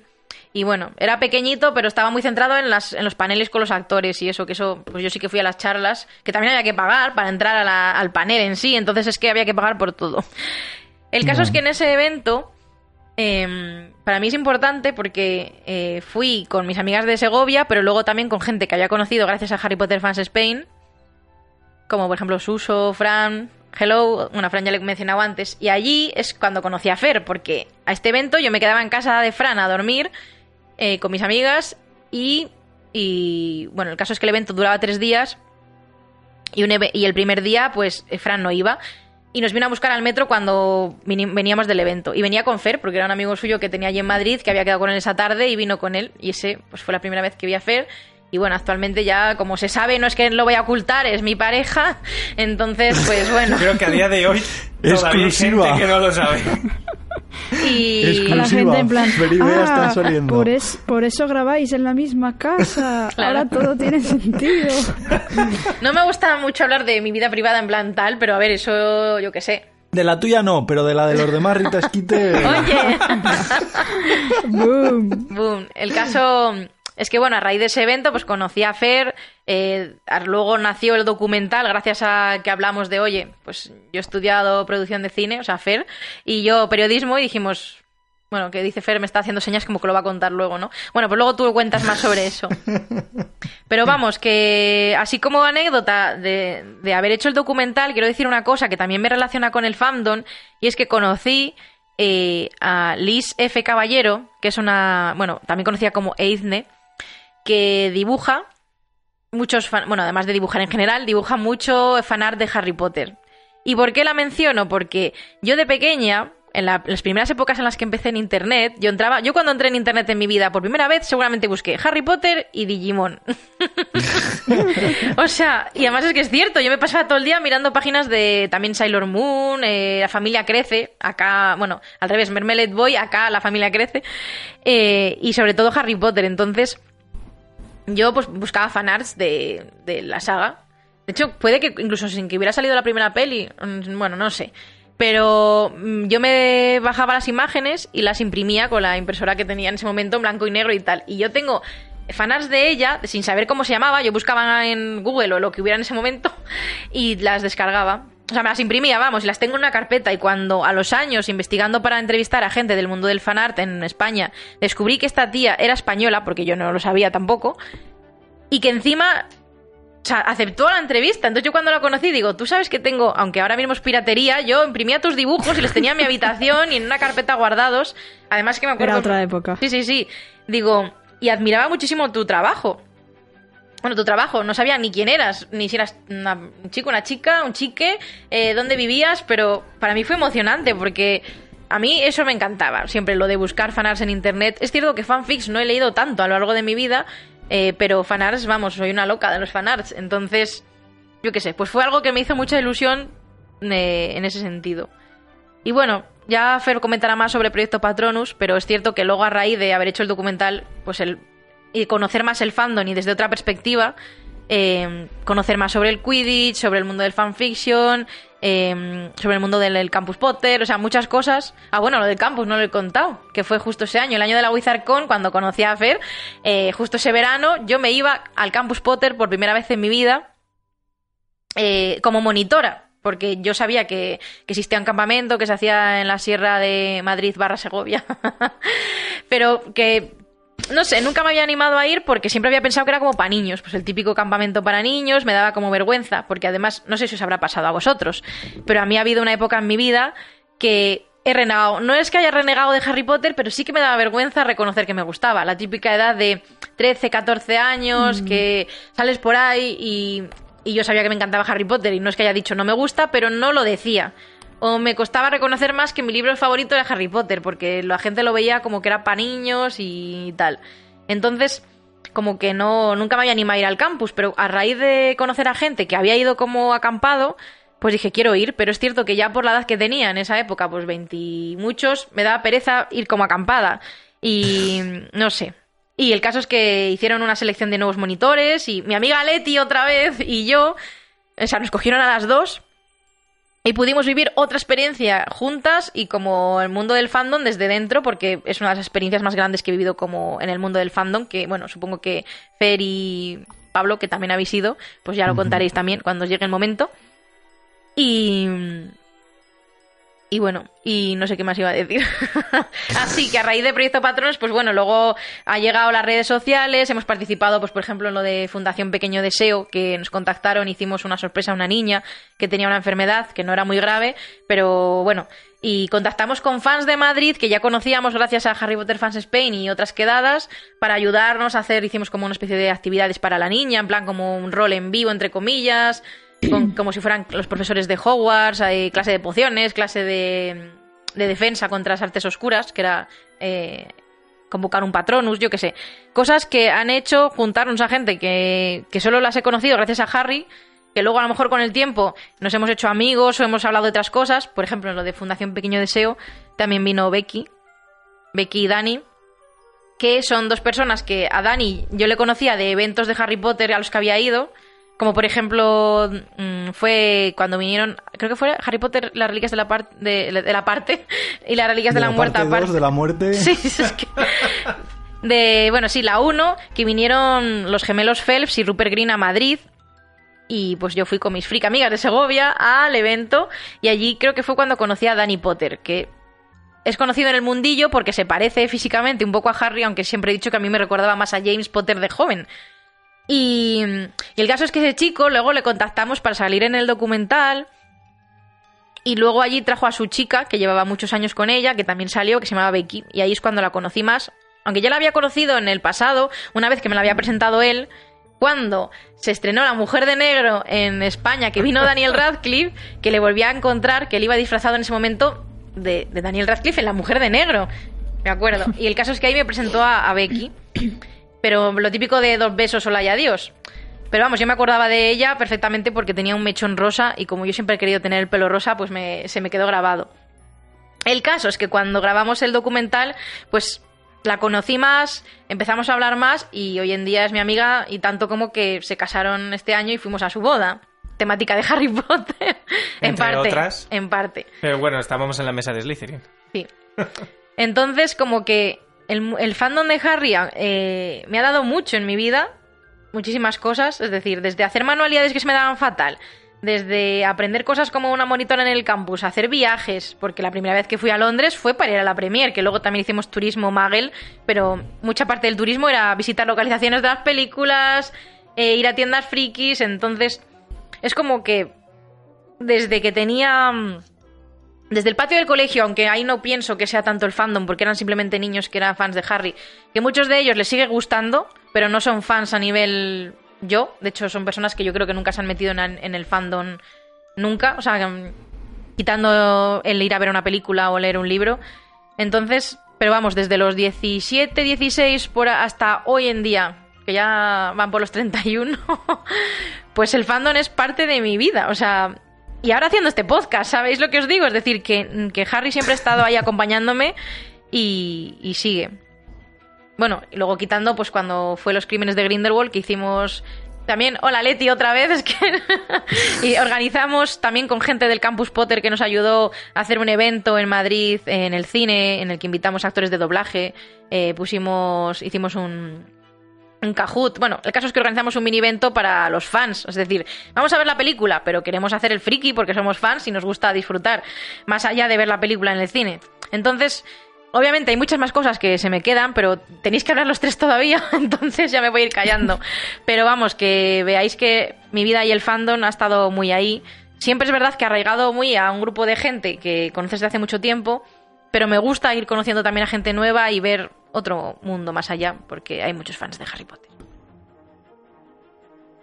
¿Habéis dormido? Pues no, no. Estamos vivos aún, estamos vivos aún. Estamos escuchando. Yo, bueno, claro, es que no, no quiero hablar porque al final yo creo que hay muchas cosas que se nos van a ir cruzando porque sí que hay, bueno, pues cosillas que, que hemos vivido más o menos todos de forma común, ¿no? O, que, como decías antes, nos metemos ahí los unos en las historias de los otros. Pero, pero bueno, yo creo que vamos a seguir adelante y en este caso le toca a, a Saida. Cuéntanos cómo fueron tus primeros tanteos o, tus vivencias con el colectivo.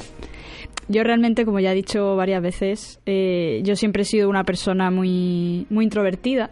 Y claro, eso hacía que a mí me costaba el hecho de socializarme con mucha gente que no conocía. Eso para mí era un problema. Y, además eh, se sumaba el hecho de que a mí no me pasaba como a Bea, que llegaba al colegio y, ay, vamos a hablar de Harry Potter, nos gusta a todos. A mí era al revés, o sea, era yo eh, a la que le gustaba Harry Potter, había un compañero de clase que, que también leía los libros eh, solamente y entonces él y yo algunas veces hablábamos, pero sobre todo hablábamos de Star Wars, realmente, más que, más que de Harry Potter, la verdad. De Harry Potter no recuerdo siquiera muchas conversaciones con este chico. Perdóname esa idea que te interrumpa un momento, pero es cierto que a lo mejor suena muy rimbombante, pero con las personas que hablaba de Harry eran dos, ¿eh?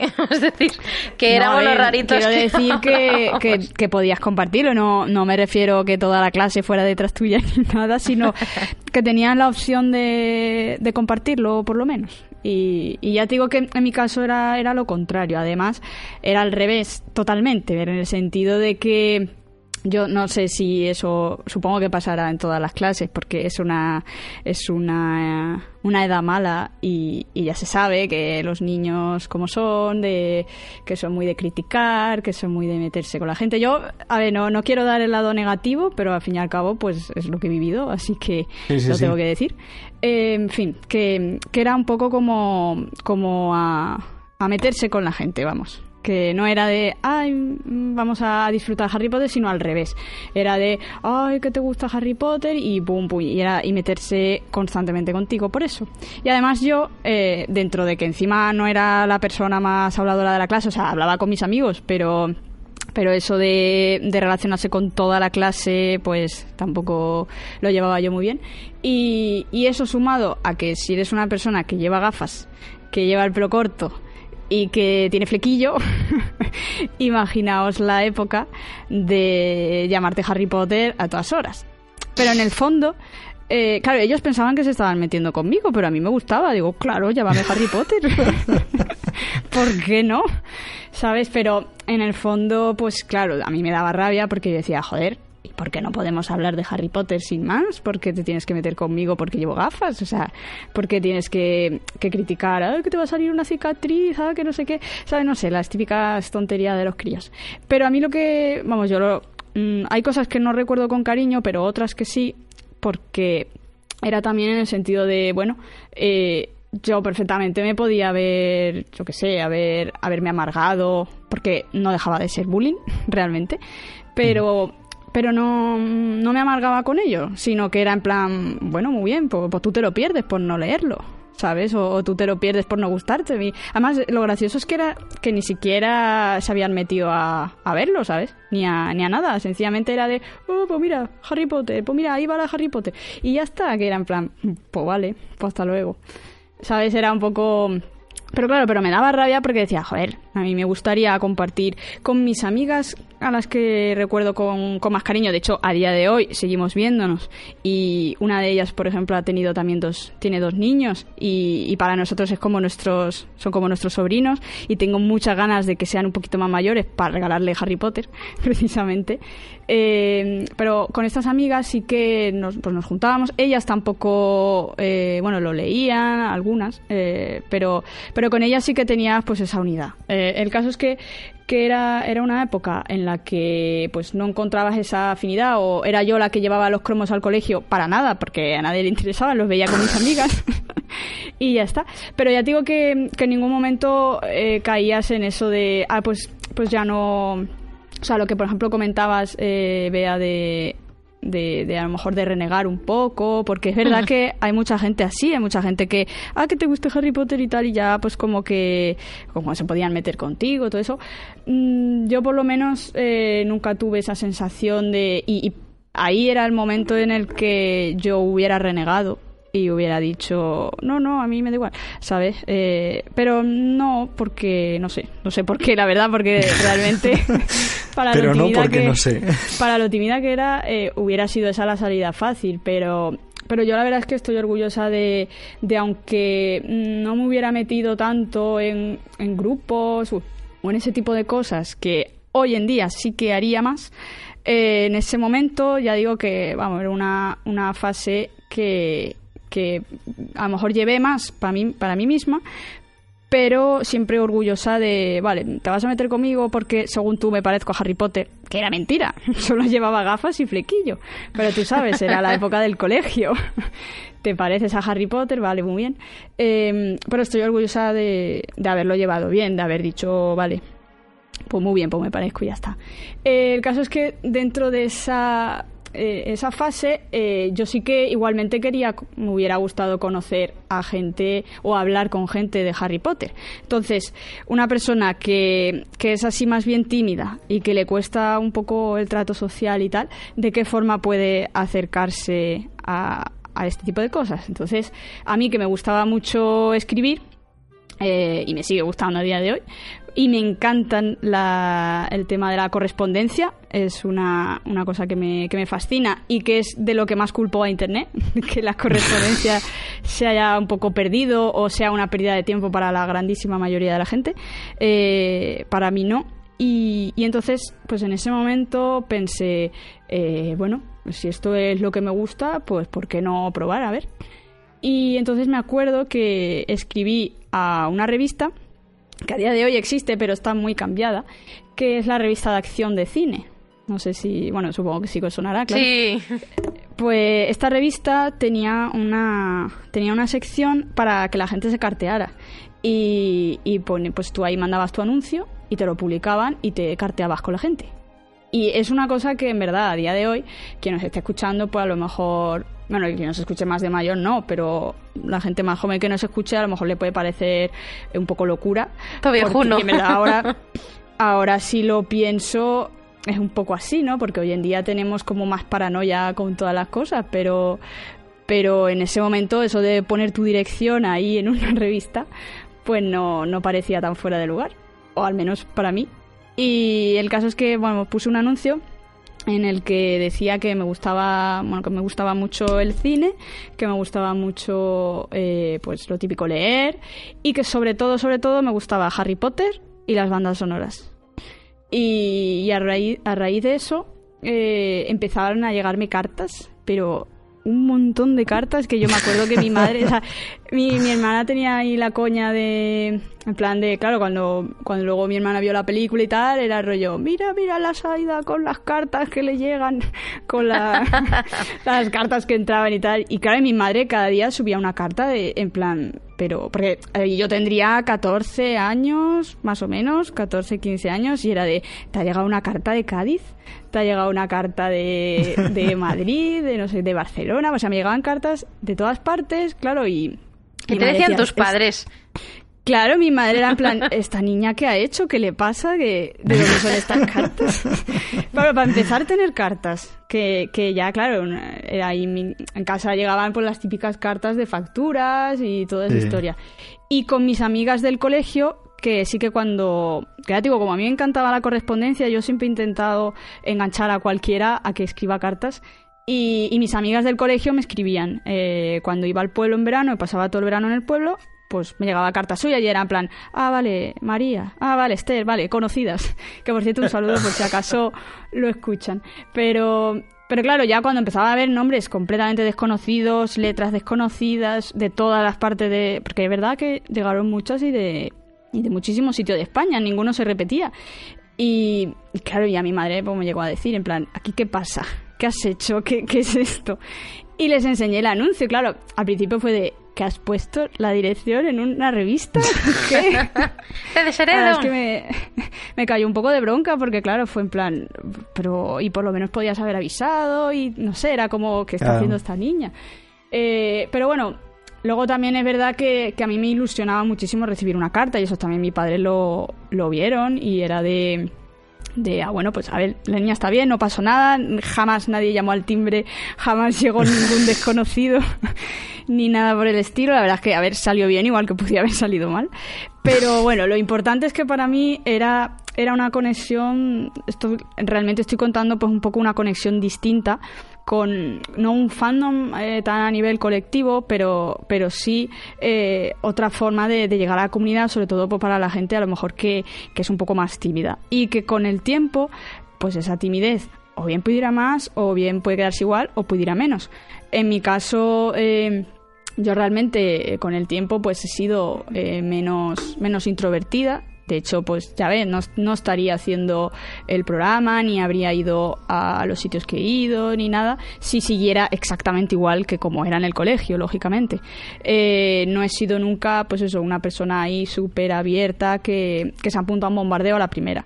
Pero, pero con el tiempo eso pues ha ido ha ido cambiando y eso también pues quería contarlo un poco por si alguien que nos esté escuchando pues a lo mejor eh, muchas veces parece que que si no estás eh, en todo el centro de que si no eres el más famoso de las redes sociales, que si no estás todo el día en las redes sociales o todo el día estás saliendo y haciendo, eh, participando en un millón de grupos y tal, parece que si no haces eso, pues o te gusta menos eh, lo que lees, lo que ves, o o eres menos fan o cualquier cosa de esa. Entonces también quería poco contarlo pues para que, la gente pudiera ver pues que lo importante también es uno mismo y cómo uno mismo lo viva y, y en el momento en el que uno mismo decida pues mira pues me apetece eh, salir a lo mejor de, de este entorno y, y meterme pues, en otros círculos o ampliarlo o demás, pues, pues bienvenido, ¿sabes? Y, ese será tu momento y ya está, que no, no lo estoy diciendo aquí como, como un mensaje moralista ni nada, pero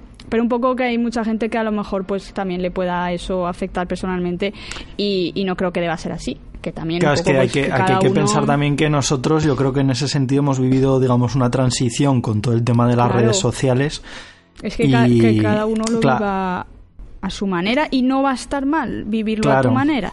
Y en mi caso, pues era eso, empecé a recibir cartas y a mí lo, lo que más me, llamaba la atención, o sea, casi todas las cartas obviamente eh, tenían una base eh, no, no del cine, no de las bandas sonoras, sino casi prácticamente todas fueron Harry Potter. Eh, todas eran la conexión con, con, Harry Potter y además pues eh, ahí es cuando yo empezaba a comentar eh, pues las noticias que iban saliendo las cosas que pensábamos de que saldría en el próximo libro y tal esas teorías tal lo que hoy en día serían redes sociales o foros de internet o demás bueno un poco antes foros de internet yo lo tenía por carta con, con gente y, y la verdad es que era también era también bonito era era ver otra otra fase. Y precisamente así eh, conocí a uno de, de, los que en su momento, bueno, ahora hace ya, hace ya un tiempo que no, que no hemos hablado, pero, pero vamos, en su momento eh, llegamos a ser incluso, vamos, mejores amigos de, de estar hablando constantemente, nos mandábamos muchísimas cartas y también en la época del Messenger pilló justo ahí la transición y hablábamos mucho por Messenger y tal. Es la única persona de todas estas cartas y demás que he conocido en persona que cuando hice un viaje a Barcelona quedé exclusivamente con esta persona eh, para comer en su casa y tal. Y fue quien me regaló la varita de Ron, precisamente. Mi única varita es de un amigo por, por esta correspondencia. Y esta persona eh, eh, le encantaba las bandas sonoras y le encantaba Harry Potter y a raíz de eso empezamos a hablar, es súper fanático de John Williams y, y realmente pues es una de estas, como comentábamos antes, el tema de la inclusión, el tema de la comunidad y demás. Era una persona eh, homosexual en un momento en el que, vamos, fue la, primera persona homosexual que yo conocí y era un momento en el que no se podía decir nada. Bueno, más que no se podía, es que era muy complicado para para la gente y tal, tú sabes, el rechazo, había tenido rechazo de muchas muchos sitios y todo eso. Y todo él se sentía a gusto también compartiéndolo con gente eh, que a lo mejor al hacerlo por carta y tal, pues como que es distinto. Pero siempre la base fue, fue Harry Potter y fue como para él también esa eh, la comunidad de Harry Potter también le había ayudado en ese sentido y eh, pues me lo contaba a mí y a mí también me, hacía sentir especial porque era en plan, nos conocemos por esto, pero yo también le, ayudaba a él, pues yo también lo escuchaba o lo jamás le juzgué eh, para nada porque iba a hacerlo, ¿sabes? Era como... nos sentíamos los dos muy bien hablando entre nosotros, y, fue también pues una de las personas que a mí también, aunque él no lo sepa, pues no sé, algún día igual se lo digo o se lo dije, no lo sé. la cuestión es que eh, pues una de las personas que, te ha, que, ha ayudado también en ese proceso mío, en este caso, de, de, abrirme un poco más. Porque yo con toda mi timidez cuando fui a Barcelona la primera vez fui capaz de llamarle y decirle, venga, vale, vamos a conocernos y vamos a tal. Y, y no sé, es, es como otro punto de vista. Eh, de, esta comunidad y de cómo abrirse poco a poco cuando mm, eres una persona, pues eso, que, que el estar con, con mucha gente, sobre todo desconocida, pues es... Y, y al no haberlo, a lo mejor si hubiera tenido más gente en el colegio o, cercana, porque es que ninguno de mis amigos cercanos de la época, ya no solo dentro del colegio, sino luego incluso en el instituto, eh, no había nadie cercano que lo viviera de la misma forma o que le gustara, como mucho habían visto las películas y ya está. Luego ya un poquito más adelante en el instituto bachiller y todo eso ya sí que empezabas a conocer a gente y de hecho precisamente fue a partir de bachiller eh, cuando yo empecé un poco pues también a, ser un poco más social. Y, y, ahí es cuando empecé también a conocer a más gente relacionada con Harry Potter. Entonces eh, eh, a lo mejor de haberla conocido antes lo habría sido antes pues no lo sé. Y es una tontería pensarlo pero pero sí que quería eso dar dar un poco pues esa, esa perspectiva de que de que realmente eh, puedes participar de la forma en la que tú quieras, que no vas a ser menos fan y que realmente la comunidad de una forma o de otra eh, siempre va a estar ahí y, y, lo ha estado, al menos para mí también lo ha estado. Y luego ya eh, a día de hoy sí que estoy, por ejemplo, más relación con la comunidad de, Quidditch, que eso sí que fue una de las veces ya, ya era más mayor, claro, pero, pero ya, ya no tenía esa esa cosa que tenía antes de no me voy a juntar con gente desconocida, aunque sea club de fans de Harry Potter y tal, de pues yo no me voy a presentar en una reunión yo sola eh, donde no conozco a nadie por muy fan de Harry Potter que sea la gente. Sin embargo, a día de hoy pues sí que he llegado a hacerlo con el tema del Quidditch, que sí que he llegado a ir a un entrenamiento de Quidditch sin conocer a nadie y decir, hola, vengo aquí a ver qué es el Quidditch y porque me interesa conocer más a fondo esta actividad y este tal y cual. Y, y a día de hoy, pues sí, o incluso a, vosotros, eh, que de hecho de aquí del podcast, a quien yo conocí primero fue a Feria Bea, y fue un poco también por eso, por decir, mm, dar ese paso, decir, oye, mira, no nos conocemos de nada, pero, pero podemos hacer algo, o podemos, ¿sabes? No sé si, si eso se habría, habría evolucionado así, si no habría pasado, si no hubiera pasado por por esa cosa de me he acercado a la comunidad eh, poco a poco, a mi manera, eh, en una forma de sentirte cómodo y tal. No sé si habría sido lo mismo o no, pero bueno, yo estoy muy contenta con. Todavía conservo todas esas cartas, las tengo, las tengo todas guardadas. Y había una que también me gustaría resaltar, porque era una chica. Eh, que era como, no sé, no, tenía muchos problemas, ella también pasaba por una mala época y tal, y, ella se refugiaba completamente en Harry Potter hasta el punto de que las cartas las firmaba, eh, se sentía súper, súper identificada con Myrtle, la llorona, y bueno, un poco conociendo la historia de Myrtle, podemos conocer un poco la historia de esta chica, por decirlo así, a grosso modo. Y, se sentía súper identificada con ella, pero no en el sentido de, de, darse, de darse pena, digamos, ni nada, sino de este personaje le ayudaba a ella a ser más fuerte, sencillamente. Y firmaba las cartas así, como Myrtle y tal, y, me contaba su día a día y cada cosa eh, que Harry Potter le había ayudado a, a, salir adelante de, no sé, de, su malestar o de los problemas que tuviera. Y esas cartas también las recuerdo con mucho cariño y no sé, es como eh, la gente se tiene ahí su huequecito y eso también es importante, no, no solamente eh, pues todo lo que se haga a nivel a nivel grupo, que también, también está muy bien y también es una forma eh, más de, vivir el fandom. Pero, eh, claro, detrás de, cada uno de ese grupo hay personas con sus historias y tal, a los que Harry Potter, como vemos en el, en el documental vuestro, a los que Harry Potter pues le ha marcado de una forma o de otra. Y a mí me gustó conocerlo a través de, las cartas y, y compartirlo así con, con esta comunidad y hoy en día pues tiene muchas vías de participar y, bueno, yo espero que el podcast, por ejemplo, eh, pues también para esta gente pues sea, sea otra forma, ¿no? De escucharnos a nosotros hablando y analizando y todo eso y que a ellos pues les dé también otra vía más de conectar con, con fans. Y no sé, más o menos es eso. Qué bonito. al final yo creo que es un poco lo que hemos hablado muchas veces de, ese proceso, ¿no? De, crecimiento vital, no solo de a través de la edad, sino pues lo que dices, pues desarrollar algunas habilidades pues a nivel social o, abrirte más o permitirte un poco refugiarte o reforzarte un poco eh, tu forma de ser. Sí, sí, por eso. Y, también aprovechar, y bueno, en este caso eh, yo aproveché un hobby mío que además no podía hacer con nadie, porque claro, a, todo, a mis amigas, eh, ya digo, cuando me iba al pueblo me escribían, pero les parecía ridículo escribirme estando en Valencia porque escribíamos en la misma calle y nadie me quería escribir. Entonces, pues fue también otra forma de, de conectar con la gente y bueno, a día de hoy es a mi abuela la que consigo que me escriba. Me cuesta mucho porque le da mucha pereza, pero es un ejercicio de que ella lee lo que yo escribo y luego escribe ella. Así que es mi única correspondencia ahora mismo, pero bueno, orgullosa de, de eso. Y, y, nada, eso, y sobre todo pues que la gente viva el fandom como, como ellos consideren oportuno y en el momento en el que quieran salir a otra cosa, pues ahí estará el fandom y la comunidad para, para eso. Tía, me parece muy bonita tu historia de las cartas. Es una experiencia del fandom muy guay que no conozco a nadie. O sea, seguro que, claro, la gente que te escribía, imagínate que alguien de esas personas te escucha contar esta historia. Sería tan guay. estaría curioso si, si alguien me ha escrito. Por favor, que, que hable ahora o calle Que nos mande un mensajillo por algún lado, que te contacte o. Estaría, estaría guay, pero vamos, ya, ya digo, yo, yo tengo esas, esas cartas y guardadas. Y, y a día de hoy me acuerdo algunas veces, porque claro, ahora vivo en Andalucía y en aquella época para mí Andalucía era otro mundo desconocido.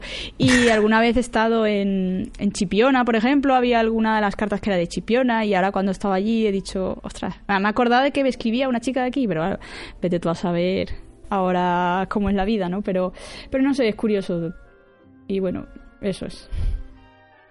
Pues una experiencia distinta y la verdad es que me ha gustado porque, no sé, a mí me ha resultado como muy, muy personal, ¿no? Muy, muy única.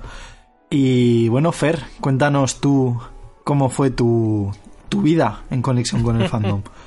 Pues eh, también con, en comparación, bueno, parecido a lo que ha contado Bea, yo también en el, en el, bueno, en el instituto, no en el colegio, eh, pues nada, no, bueno, ya conté cómo entré en el mundo de Harry Potter pero el primer contacto fue con otro compañero de clase que además eh, lo recuerdo con mucho cariño porque eh, yo había repetido, ¿vale? Curso, ese segundo de eso. Y pues yo no conocía a nadie. Yo entré, me senté en una mesa, pues la gente entraba, se conocía, se sentaban. Pues entró otro chico así, medio despistado y no sé, yo le vi como muy majete y tal, y le dije, siéntate aquí a mi lado, tal, no sé qué. Y desde ese día nos hicimos amigos. A día de hoy es verdad que eh, no tengo apenas contacto con él. También nuestras vidas se han ido por eh, lados muy diferentes. Él, de hecho, si no ha cambiado la cosa, está viviendo en, en las Islas Canarias, en Tenerife, creo, pues chicas de allí. Y bueno, al final su vida se ha ido allí y no, y no nos podemos ver. Él vivía en la misma ciudad donde yo estudiaba y yo vivía en el pueblo de al lado. Pero bueno, con este chico, además, me acuerdo cuando se estrenó la cámara de los secretos y tal, pues claro, al, lunes siguiente de ver la película y eso, pues claro, empezamos a hablar muchísimo. Ah, es que a ti también te gusta mucho Harry Potter y tal, no sé qué. Se fue como el primer contacto con alguien eh, fuera de, del chico que me inició en Harry Potter, por así decirlo, que, que luego él se desvinculó más. Y, pues, molaba, ¿no? Nos pasábamos incluso en mitad de clase, nos han llegado a llamar la atención porque estábamos ahí teorizando y hablando y, de hecho hasta creo que, se puso a hablar como en parcel en algún momento y bueno, en fin, era, una risa las clases esas. Eh, a ver, teníamos 13, 14 años y, y ese fue el primer contacto con una persona con la que además recuerdo que cuando salió La Orden del Fénix, el libro, en 2003 fue cuando salió, bueno, en 2004, si no recuerdo mal, en España. Bueno, yo me acuerdo que cuando justo el día que salía el libro o el día de, o el día de después, a él le operaban de algo de la nariz porque no podía respirar bien, bueno. Y me acuerdo que, que se leyó el quinto libro pues en la cama del hospital, básicamente, en los dos días que estuvo de recuperación. Eh, se los había leído. Yo todavía no me lo había acabado de leer, pero me faltaba ya muy poco y claro, él me vino diciendo, ostras, pues es que en el final dije, no, no me cuentes nada, que yo todavía no he terminado.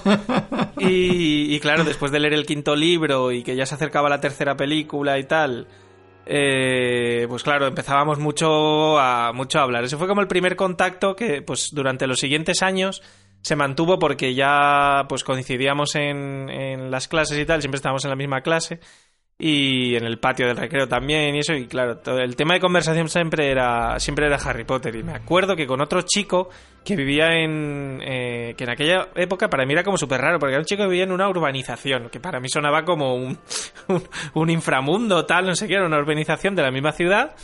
Y, y subíamos eh, bueno nos subían nuestros padres a, o sea mis padres me bajaban a, a Giria a casa de este chico que se llama Vicent, que no creo que nos escuche, pero si nos escucha en algún momento le mando un fuerte abrazo. Y, el otro chico que se llama Juanjo, del que hace mucho tiempo no, no sé nada, nos subíamos a su chalet de la urbanización y, nos veíamos pues, en aquel momento pues la primera y segunda película, no, no había más. Eh, y tal. Y, ese es el recuerdo de, de, los inicios, como así pues muy en petit comité, ¿no? En el patio del, del, del instituto y tal. Pero luego ya, pues eso, fueron avanzando los años, nosotros seguíamos ahí, el grupito de nosotros tres. Luego creo que este chico de la urbanización se cambió de instituto, se fue a otra ciudad, tal, y ya, ya no estaba allí.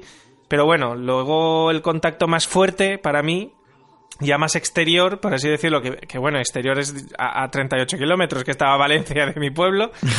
en el, pues esto, ¿no? Lo que hablamos de Harry Latino y tal, pues tenían el foro, tenían los HL locales, que yo digo, ostras, ¿qué es esto? Me enteré que hacían quedadas.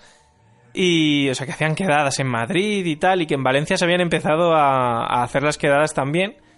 Y en un foro, pues, eh, cuando hacían una quedada, pedían, si no recuerdo mal, pues que gente que iba a ir nueva, pues que contactaran con el con el que organizaba en ese momento, que era pues una gran persona también, que es Girbés, Vicente Girbés, Que, que es el que lo coordinaba en ese momento.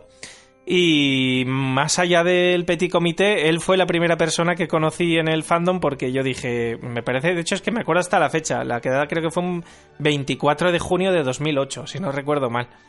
Y pues no sé, yo estaba dos días antes o así, pues lo típico, ya habías terminado el instituto, estaba con mis amigos del pueblo por ahí, bueno, haciendo maldades, por así decirlo.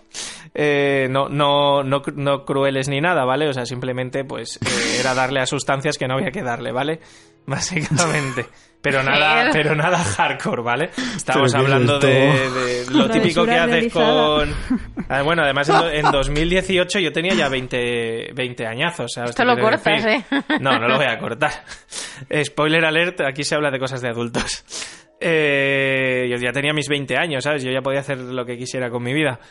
Y pues lo dije, pues ¿qué, qué, qué coño? Voy a ir y voy a conocer gente, a ver quién a ver, así me acaba de venir a la cabeza la frase tío Fernández. Conocer gente nueva le perturba. Y pues a mí me perturbaba porque digo, ostras, es que iba a ir porque había muchísimos mensajes de gente que decía, ay, yo voy y tal, nos vemos ahí y tal. Y yo le mando un mensaje a este chico y me dijo, ah, pues quedamos en, si no recuerdo mal, era en la boca del metro Xativa, la que da al McDonald's de la plaza de, de o sea, de la estación de Renfe de, ay, perdón, de allí de Valencia. Pues bueno, yo me fui... Valencianos feel related o sí, algo, Sí, sí, Y pues yo, bueno, yo tenía que conducir y tal, pero como no había conducido mucho por la ciudad, digo, bueno, yo me bajo a la ciudad más cercana que haya metro y de ahí me voy en metro y tal. Pues bueno, desemboco allí, llego yo el primero con mis nervios, pues claro, yo llegué antes que nadie y ahí es donde conocí, pues bueno, Girvé salió del metro y tal, y estuvimos hablando. Y esto es lo típico que a algunos valencianos nos pasa cuando nos conocemos, y es que directamente no nos hablamos en valenciano, hablamos en castellano. Entonces eh, fue un momento chocante porque de repente no sé qué pasó, hablamos valenciano y fue, ¡hala! Pero que tú también hablas valenciano, tal, no sé qué, y a partir de ahí ya nos hablamos en valenciano siempre. A no ser que estemos con alguien que hable castellano, entonces eh, hablamos castellano. Pero ese es el choque que, bueno, es una chorrada que yo creo que no sé si nos pasa a todos, pero no sé si Saida le ha pasado también alguna vez siendo valenciana. he hablado siempre en castellano en lugar de valenciano directamente. que efectivamente. Y bueno, pues en esa primera quedada conocí, conocí a muchísima gente, el grupo de amigos de HL, que les llamaba yo, que en aquel momento, pues bueno, ni había WhatsApp ni grupos de WhatsApp, era 20, básicamente. Y, ahí conocí pues mucha gente, gente que a día de hoy yo creo que contacto mantengo con Girbés. Y bueno, y en Facebook también tengo alguna otra persona que también algunas veces pues hemos hablado y tal, como por ejemplo Paco, que, yo le conocí muy jovencito, ahora ya pues obviamente ya es más ya, ya, es más mayor, es una persona con la que siempre pues siempre le he visto por Facebook, siempre he sabido de su vida y tal. Y pues es una persona pues de lo que hablábamos antes. Yo le conocí y, o sea, no es no está dentro del colectivo trans, pero yo, eh, pues bueno, un día, mm, no sé, me enteré que era gay y la gente era como que eh, no sé, había gente que le alarmó, era como tal, no sé, era como, chico, eh, no sé, es algo normal, ¿sabes? Yo, yo de hecho nunca lo había pensado y pues estupendamente, tío, o sea, él súper feliz y, a día de hoy yo le veo que, que, sigue igual de feliz, o sea, que me alegro muchísimo por él. Es una lástima que ya no tenga tanto contacto personal con él porque es un chico con el que además recuerdo que en la primera quedada esa me reí como no me había reído en mi vida y, y bueno, ahí conocí a otra gente. Eh, entre ellos a, a Tontín Dudley, se llamaba, era su mote, ¿verdad? Valen, a Valen, sí, el gran Valentín. Y... Que, aquí pequeña anotación, porque es que me pasó algo muy curioso, porque el año pasado cuando fui al Salón del Manga, yo cuando voy me quedo en casa de, de una amiga de, bueno, de la universidad que vive en Gracia. Y cuando estábamos bajando, eh, estábamos por una plazoleta que había por allí. La verdad es que no conozco excesivamente el barrio de Gracia, salvo lo que es de casa de mi amiga al metro y del metro de mi amiga a mi casa. Eh, y, me crucé con él. Hostia. Y me, pero es que fue muy, muy raro porque lo vi de frente y nos quedamos como quietos mirándonos un segundo diciendo, ¿eres tú? Y si eres tú, ¿qué haces aquí? y un abrazo Claro, era como hacía años que no lo veía y un abrazo, oye, ¿qué tal te va la vida y tal? O sea, no, no nos paramos a hablar una hora porque íbamos al salón, pero, pero no sé, o sea, me, me hizo mucha gracia porque también fue, eh, spoiler alert, una de las primeras personas que conocí cuando, mm. cuando llegamos al, Campus Potter, pero bueno, eso. Eh, pues sí, ahí conocí, ya te digo, muchísima, muchísima gente. A cada quedada venía gente nueva, había gente que no venía más o que luego volvían a, a los seis meses volvían a venir una quedada. Yo creo que, creo recordar que se hacía una cada dos semanas. En plan, un sábado sí, un sábado no, al principio. Luego creo que pasaron a hacerse una al mes y tal. Pero bueno, eh, molaba mucho. O sea, yo ahí he conocido gente estupenda. Y de hecho yo llegué hasta a suplir a... O sea, bueno, a relevar a Girves de su cargo de coordinador. Y también estuve, no sé si un año o así, pues me encargaba yo de organizar las quedadas. Eh, a, raíz de esto ya lo conté que también conocí a Jessica, que es un caso de, los que a mí más me impactó de los del documental, aunque yo ya lo conocía previamente. Fue gracias a esto que, que, también conocí a Jessica. Jessica pues pasó todo lo que pasó, que ya empezó a conocer más gente, salió del problema que, que tenía en ese momento. De la cosa que yo me siento orgullosísimo porque no, hay nada más que me alegre más eh, pues ver a Jessica en sus redes sociales que es muy feliz. Desde aquí también si nos oyera le mando un abrazo fuertísimo que también hace mucho tiempo que no la he visto.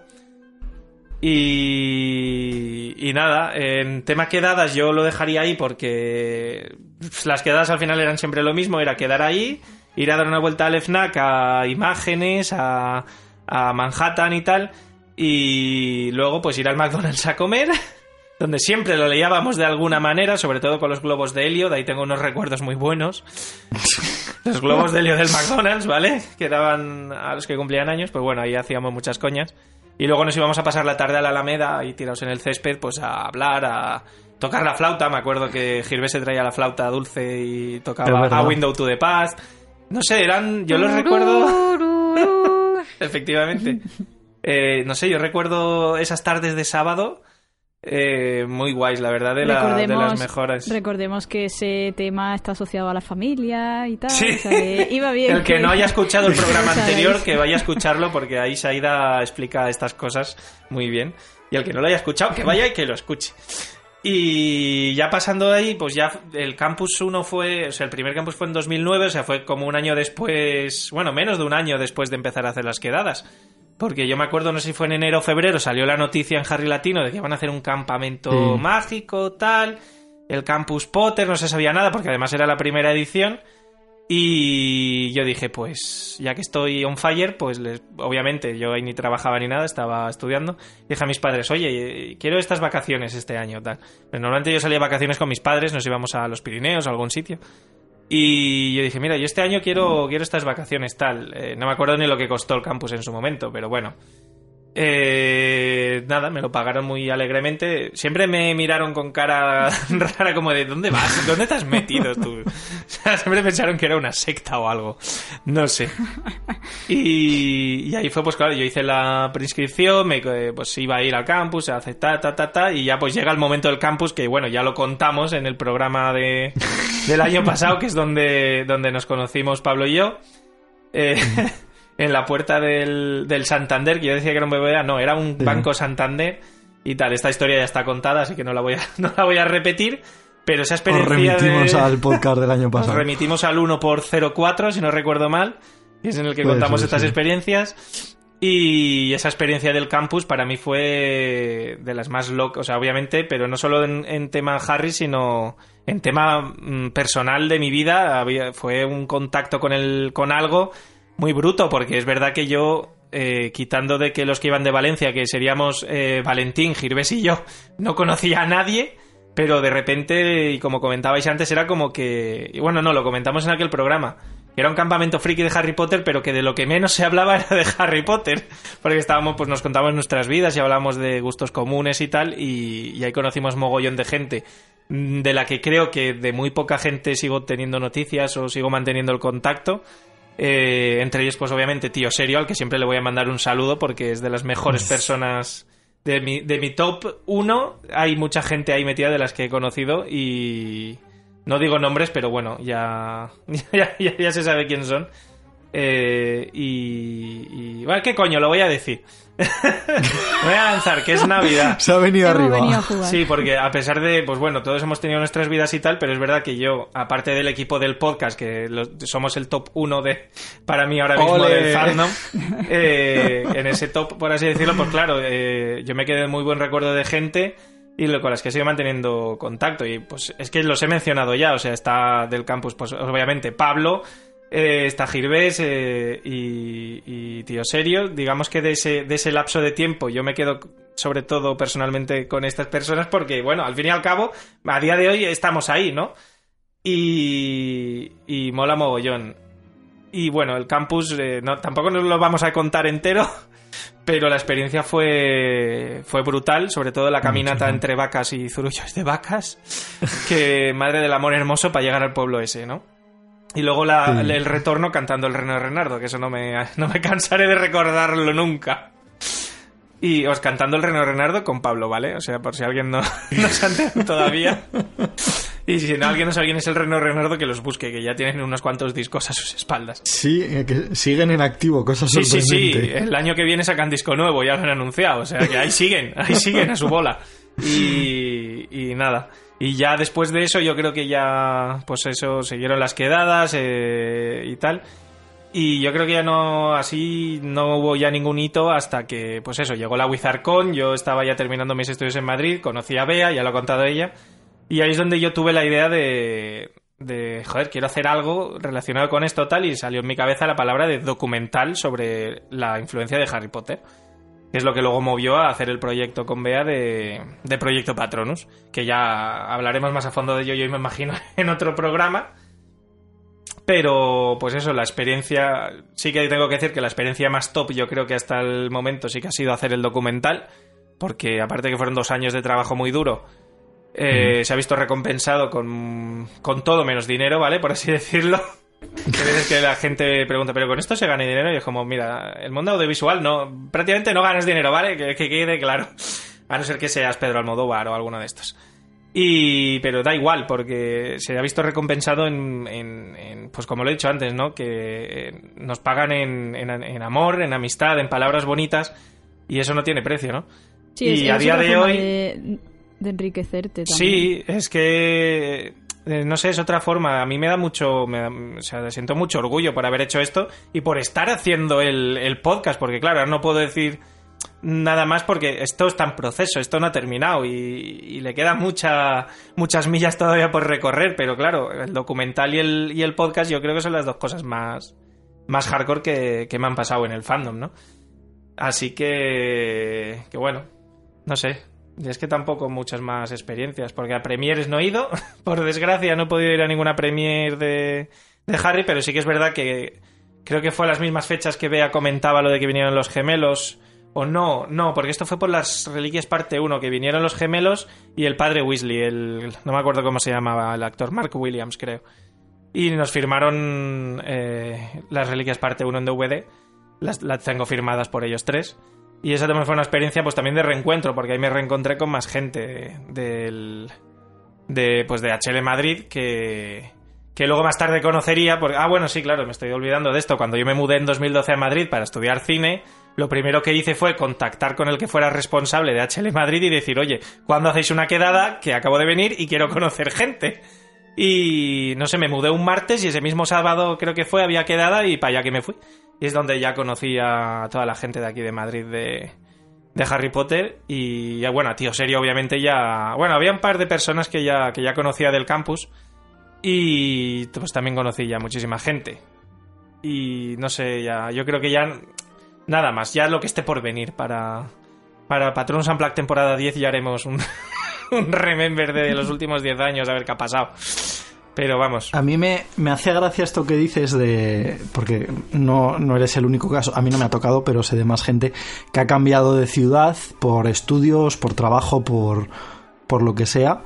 Y, y, al final, una de las, entre comillas, primeras cosas que haces, si ya has socializado un poco en, en comunidad, en este caso de Harry Potter, pero vamos, me imagino que sucederá igual en otros fandoms, es ponerte en contacto con, con, bueno, pues en este caso Harry Latino en ese momento facilitaba mucho el tema de las, de las comunidades y, y me recuerda un poco también a, a este concepto de, de Harry que considera que vuelve a casa cuando, cuando va a Hogwarts, ¿no? Es un poco ese, ese sitio donde no, de, no sé si decir que estás seguro, pero bueno, es ese sitio donde sabes que te vas a sentir cómodo, donde vas a encontrar gente que repetimos, repetimos lo de siempre, que de 27 personas igual te llevas bien, bien, bien con tres.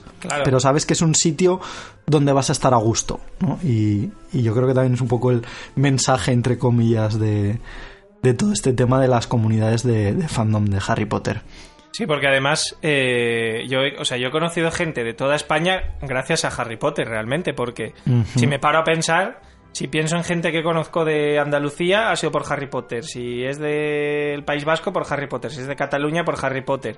Si es de Madrid, por... o sea, mm, yo digo, ostras, si no hubiera existido Harry Potter, mi vida hubiera ido más allá de Valencia o, y solo hubiera conocido gente de Valencia o, o qué.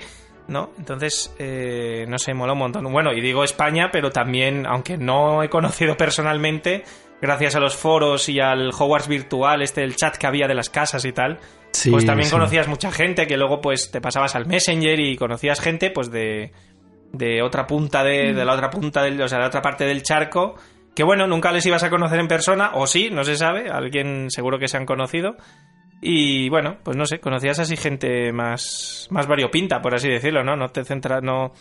No sé, porque yo pienso en gente, por ejemplo, de mi pueblo, gente que se ha quedado ahí, de, no, a lo mejor no de mi edad, pero sí de mi entorno. Se han quedado allí y, y no salen de allí.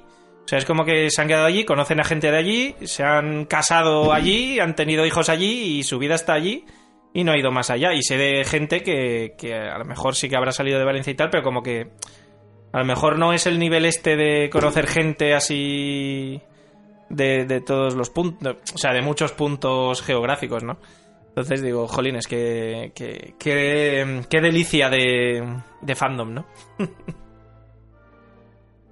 Pues bueno, yo la verdad es que estoy flipando un poco porque en principio pensábamos que iba a ser un programa que se nos iba a quedar corto y vamos ya como por... Creo que últimamente decimos eso demasiado. Pero hemos hablado mucho de Rowling al principio también. Sí, es que de Rowling también hemos estado hablando un buen rato, ¿eh? Bueno, habéis estado hablando yo al final. He aportado mi bueno, al final. Yo voy a, pasar un poco a relatar mi, mi, experiencia, que sí que es verdad que, bueno, pues digamos que ha sido un poco más cotidiana, por llamarlo de, de alguna forma, porque yo, pues bueno, por suerte o por desgracia, digamos que me criado en un entorno eh, bastante friki. Entonces, claro, yo sí que es verdad que en su momento, como leí Harry Potter, vamos a entrecomillarlo un poco pronto, por lo menos, claro, hasta que no empezaron a salir las películas y tal, no había tanto bombo con, con el tema de los libros. Entonces, bueno, yo empecé a leer Harry Potter, en principio no tenía nadie con quien hablar del tema, pero bueno, pues eh, tenía gente alrededor que le gustaba Star Wars, gente que le gustaba en algunas series, no sé qué tal. Entonces, digamos que era algo como socialmente aceptado, no entendían de lo que les hablaba, pero, pero no les resultaba tampoco nada raro. Y sí que es verdad que yo creo que el primer contacto, no sé si decir con el fandom, pero bueno, sí un poquito más social, vino con, con ese álbum que hemos mencionado algunas veces de, de cromos de dibujos, no, no el primer álbum de la película, porque había un par de compañeros míos que, que, tenían cromos, o sea, que se habían comprado el álbum. Y claro, yo esto lo descubrí porque uno de ellos en concreto vino con una carpeta con un par de cromos pegados. Entonces fue como, eh, si, si esta persona lleva esto aquí, asumo que es porque ha leído el libro.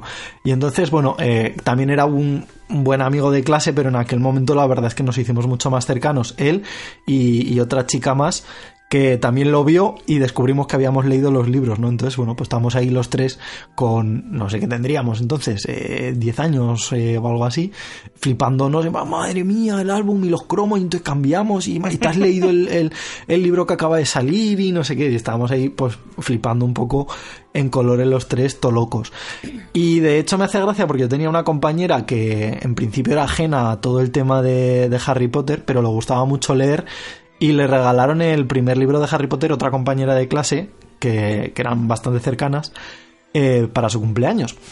Y no se lo quería leer ni para atrás, o sea, no, no había puñetera manera de conseguir que se leyera la piedra filosofal y yo, Elisa, léetelo. Pero es que me da pereza, Elisa, léete lo que te gustará. Ay, pero es que yo no me gusta leer la fantasía y tal. Elisa, léete lo que te gustará. Se lo leyó y efectivamente acabó leyéndoselo como 40 veces todo lo que era la saga porque llega un momento que entró como en bucle, ¿no? O sea, se acababa la saga y volvía a empezarla desde el principio, que yo creo que es algo que todos en algún momento. Yo ahí me eh, veo muy identificado, ¿eh? Sí. porque mi historia con Harry Potter es muy parecida.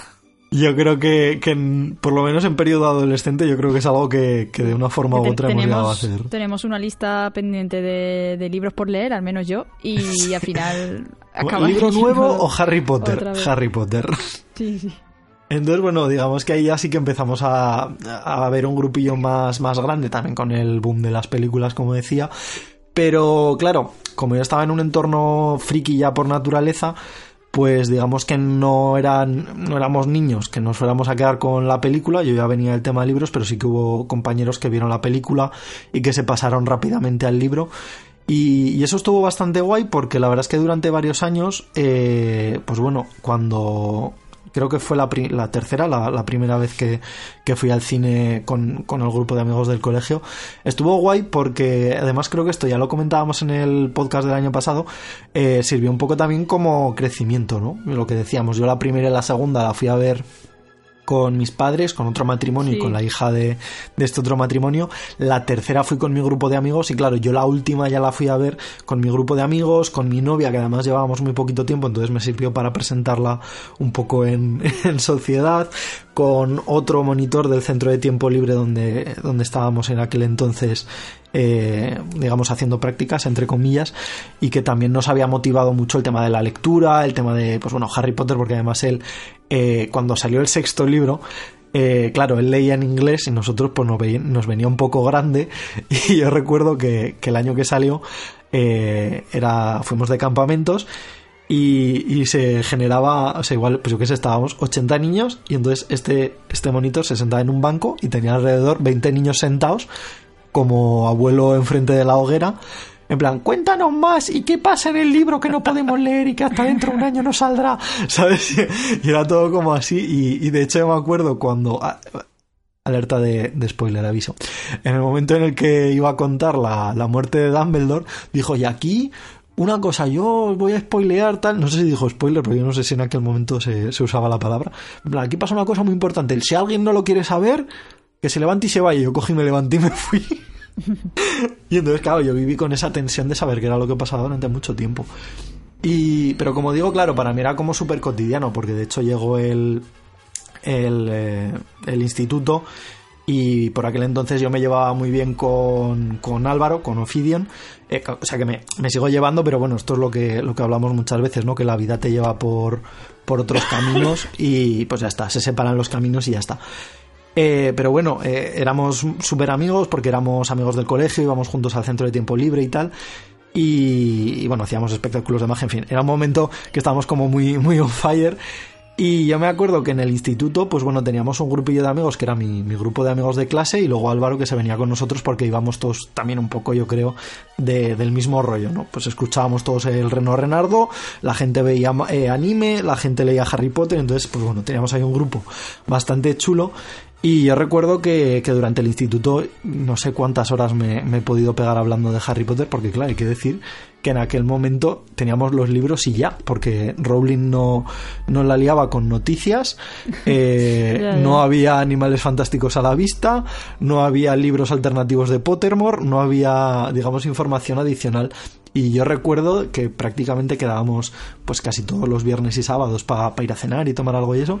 Y en el instituto estar hablando de, pues yo qué sé, teorizando sobre eh, por qué el sombrero seleccionador había seleccionado a Snape para Slytherin cuando los valores del sombrero seleccionador venían de tiempos inmemoriales, pues seis horas fáciles, no sé, o sea, yo la vez sí realmente yo a día de hoy lo pienso y digo, ¿de dónde sacábamos información para estar debatiendo durante seis horas sobre, sobre el mismo tema? Pero bueno, yo admito que la verdad es que fueron tiempos que me lo pasé genial porque, bueno, pues estaba todo como muy, muy motivado, ¿no? Estábamos todos a tope. Y, y, bueno, yo creo que el punto clave en este sentido vino un poco con, con lo mismo que comenta Fer porque el tema del Campus Potter a mí me marcó muchísimo, yo quería ir, eh, del grupillo que estábamos había varios compañeros que no y tal, pero hablé con, con Ofi y fue como, oye, ¿tú te apetece venirte? Me dijo, pues igual sí. Claro, aquí había un pequeño problema porque Ofi en aquel entonces tenía 17 años para cumplir los 18 y entonces había que pedir el tema de la cesión de lo de los padres y cosas de estas, pero bueno, al final fuimos los dos, eh, de hecho éramos los dos únicos que íbamos desde Zaragoza y bueno, yo creo que en ese sentido, aunque yo iba a ir igualmente, la verdad es que me dio como mucha tranquilidad porque claro, conocías a gente, pues lo que decía Fer, ¿no? De, de chats, de foros, de pues yo que sé, de Messenger. La verdad es que además en el Campus Potter, eh, no sé si lo siguen usando a día de hoy, pero usaban un foro y entonces pues te permitía conocer ya un poco a los otros acampados para que al llegar allí eh, no fuera eh, tan frío ¿no? y tan directo todo.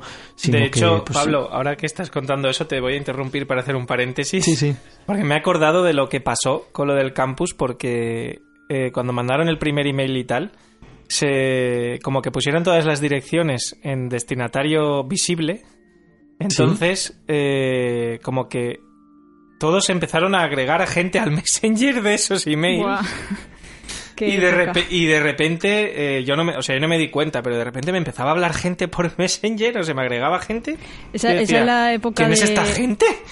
De hoy en día grupos de WhatsApp, ¿sabes? Sí, sí, sí, efectivamente. Ese era el WhatsApp de, de antes. Y, sí. Y, joder, yo me quedé loquísimo, claro, cuando ya lo vi, bueno, me parece que mandaron un email pidiendo perdón y tal, que respetaran los emails de la gente.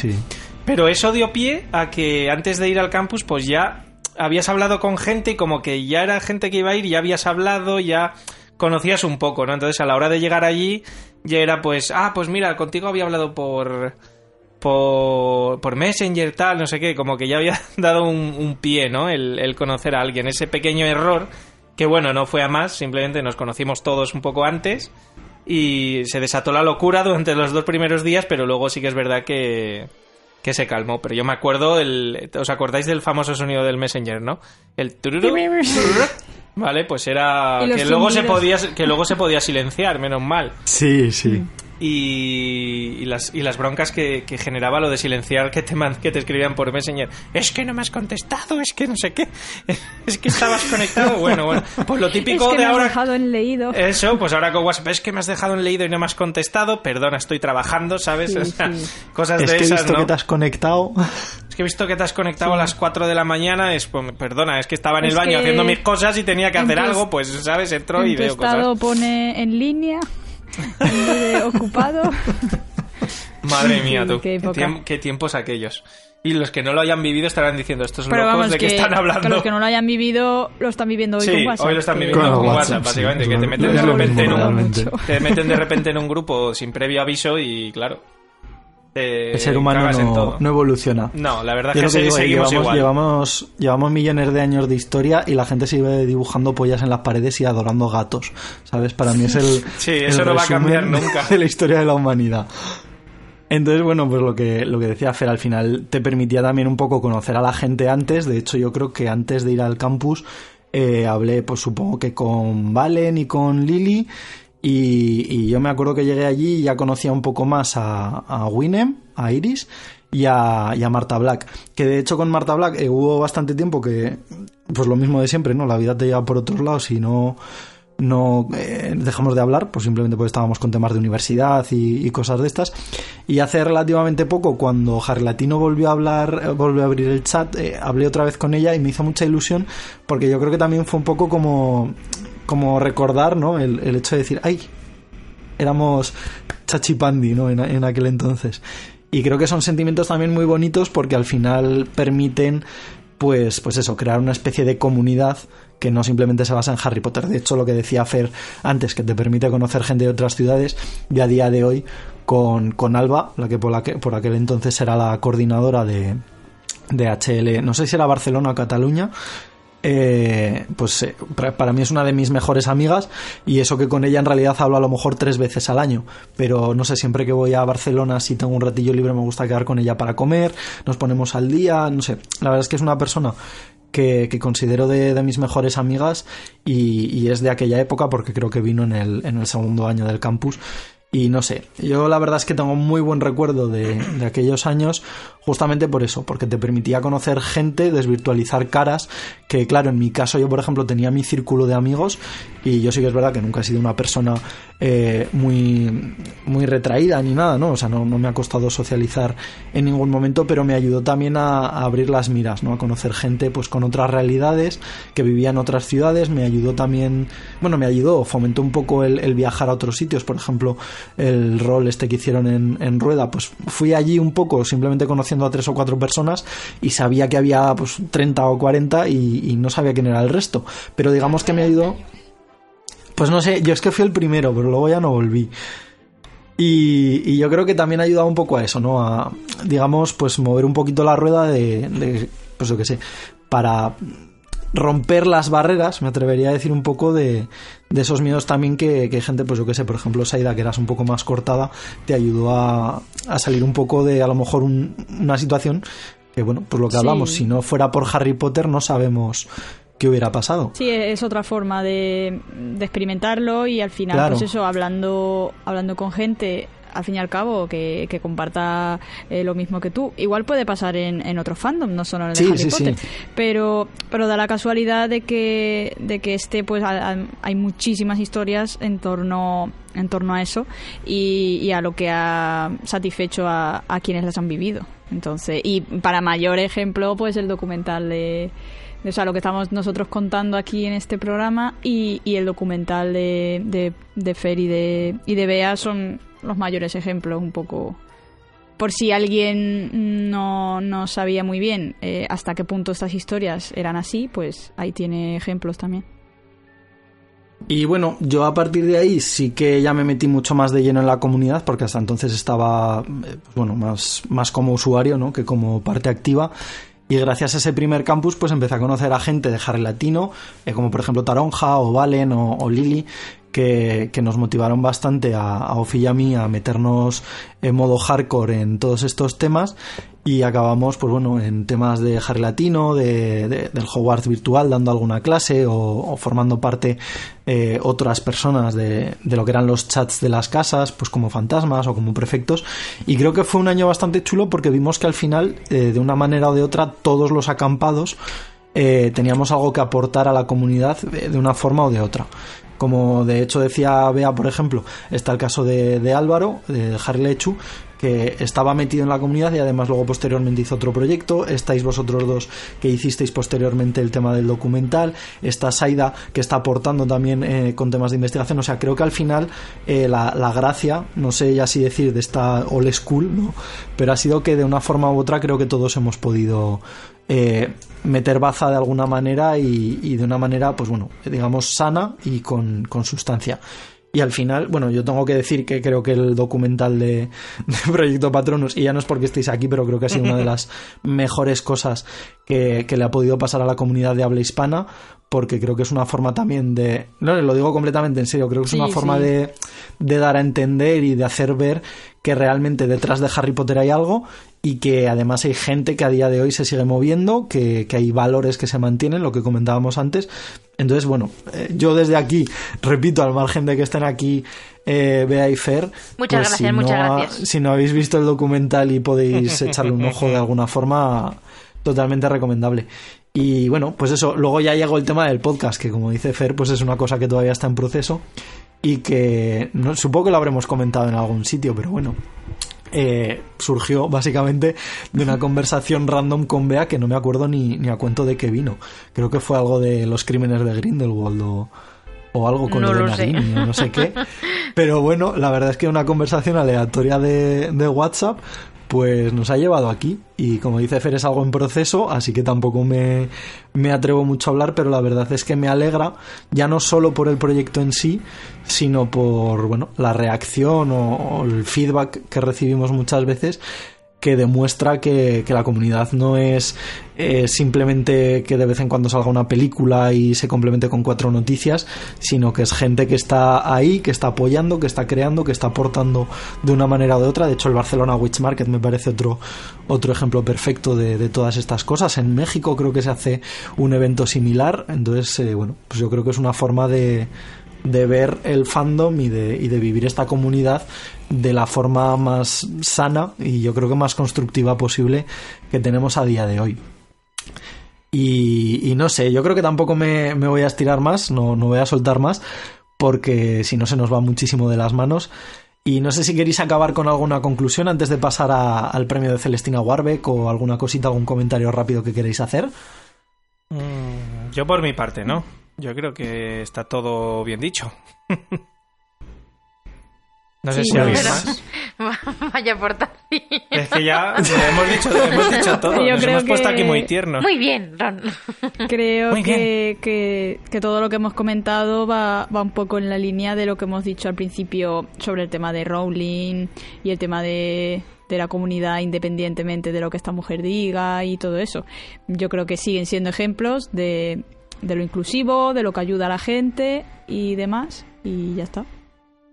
Pues para cerrar voy a retomar ese hilo que mencionábamos de, de Melissa Nelly con esa frase que tanto me gusta, que es que al final pues el Wizarding World es un legado que vive en nosotros y que no puede ser cambiado, ¿no? Yo creo que es habla de la, de la forma que tenemos cada uno tan personal de vivir eh, pues bueno, todo este tema del fandom y de la comunidad. Y ahora sí que sí, voy a pasarle el testigo a Saida, que nos va a hablar del tema del Wizard Rock, que ya sabéis que toca en este caso, de todo lo que es eh, la, música en el, en el, mundo mágico, con el premio de Celestina Warbeck, que has venido a traernos hoy. Sí, eh, yo venía a traer una canción de Ministry of Magic que, que se llama Forever Together. No sé si, si la tenéis en mente ahora mismo. Es del álbum de Goodbye Private Drive, que es de 2008. Y en esta canción colaboran también con otra banda que se llama Oliver Boyd and the Remembrance.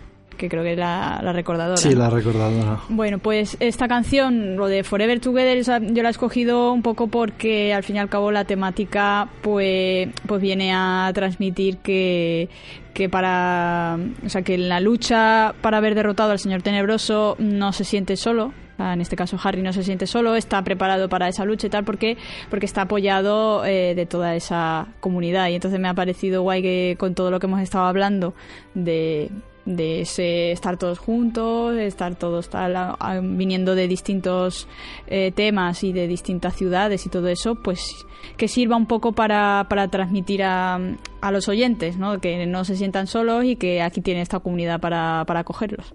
Y ya está. Forever together. Forever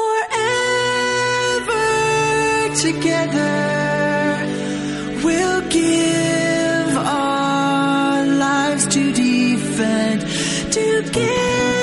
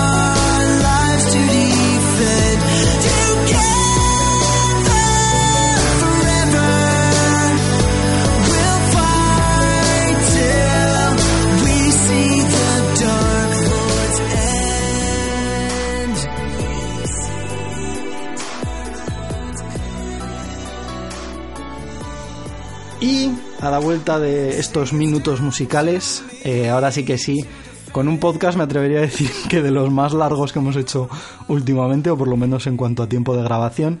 Eh, creo que también de los más bonitos, de los más sentidos y de los que yo creo que más mensaje y, creo que también un poquito eh, puede ayudar a los oyentes a que nos cuenten sus, experiencias, que aunque de vez en cuando sí que nos llega alguna, la verdad es que yo en este caso concreto sí que me gustaría que nos dejaran algún comentario, bien sea por eh, iBox o por eh, Twitter, por Instagram, por donde queráis, porque creo que, bueno, pues es una forma también de, hablar de estos temas y bueno, pues si nos llega alguna cosilla, si surge lo, lo mencionaremos en algún momento.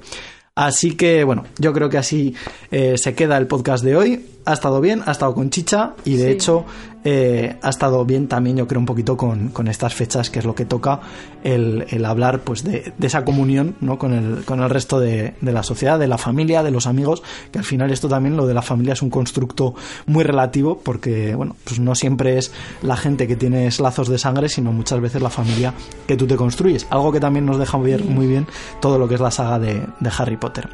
Yo simplemente así como conclusión personal es que he hecho la vista atrás y la verdad es que me emociono de pensar todas las cosas que he hecho en mi vida gracias a Harry Potter, las que sigo haciendo y las que voy a seguir haciendo que están planeándose para el futuro. Y eso pues me pone muy contenta. Gracias a todos los que me han acompañado en mi vida Harry Pottiense. ya, ya, ya, ya informaréis de eso en algún momento. Y, creo que creo que también podemos aprovechar ahora que me he acordado ahora mismo, no, no os lo he dicho porque me acabo de acordar, que mm, podemos aprovechar para, para comentar que estén atentos a, redes porque igual les cae algún sorteo eh, Igual, que, eh, que, estén atentos a redes sin más. Que de hecho, de hecho pega bastante con lo que tenemos pensado para el próximo podcast. O sea que bueno, pues ahí queda un poquito la, la, cosa. Ahí queda. Y como no nos queda mucho más que decir, yo creo que ahora ya sí que sí, nos vamos a despedir y nos vemos. Bueno, antes de nada, quiero felicitar a la gente el año, porque esto en teoría se publicará eh, prácticamente para, para, chapar el año y desearos felices fiestas, que lo estéis pasando bien, como digo, pues con amigos, con familia, con seres queridos. Y ahora ya sí que sí, nos vamos a despedir y hasta la próxima. Adiós. Adiós. Gracias por escucharnos.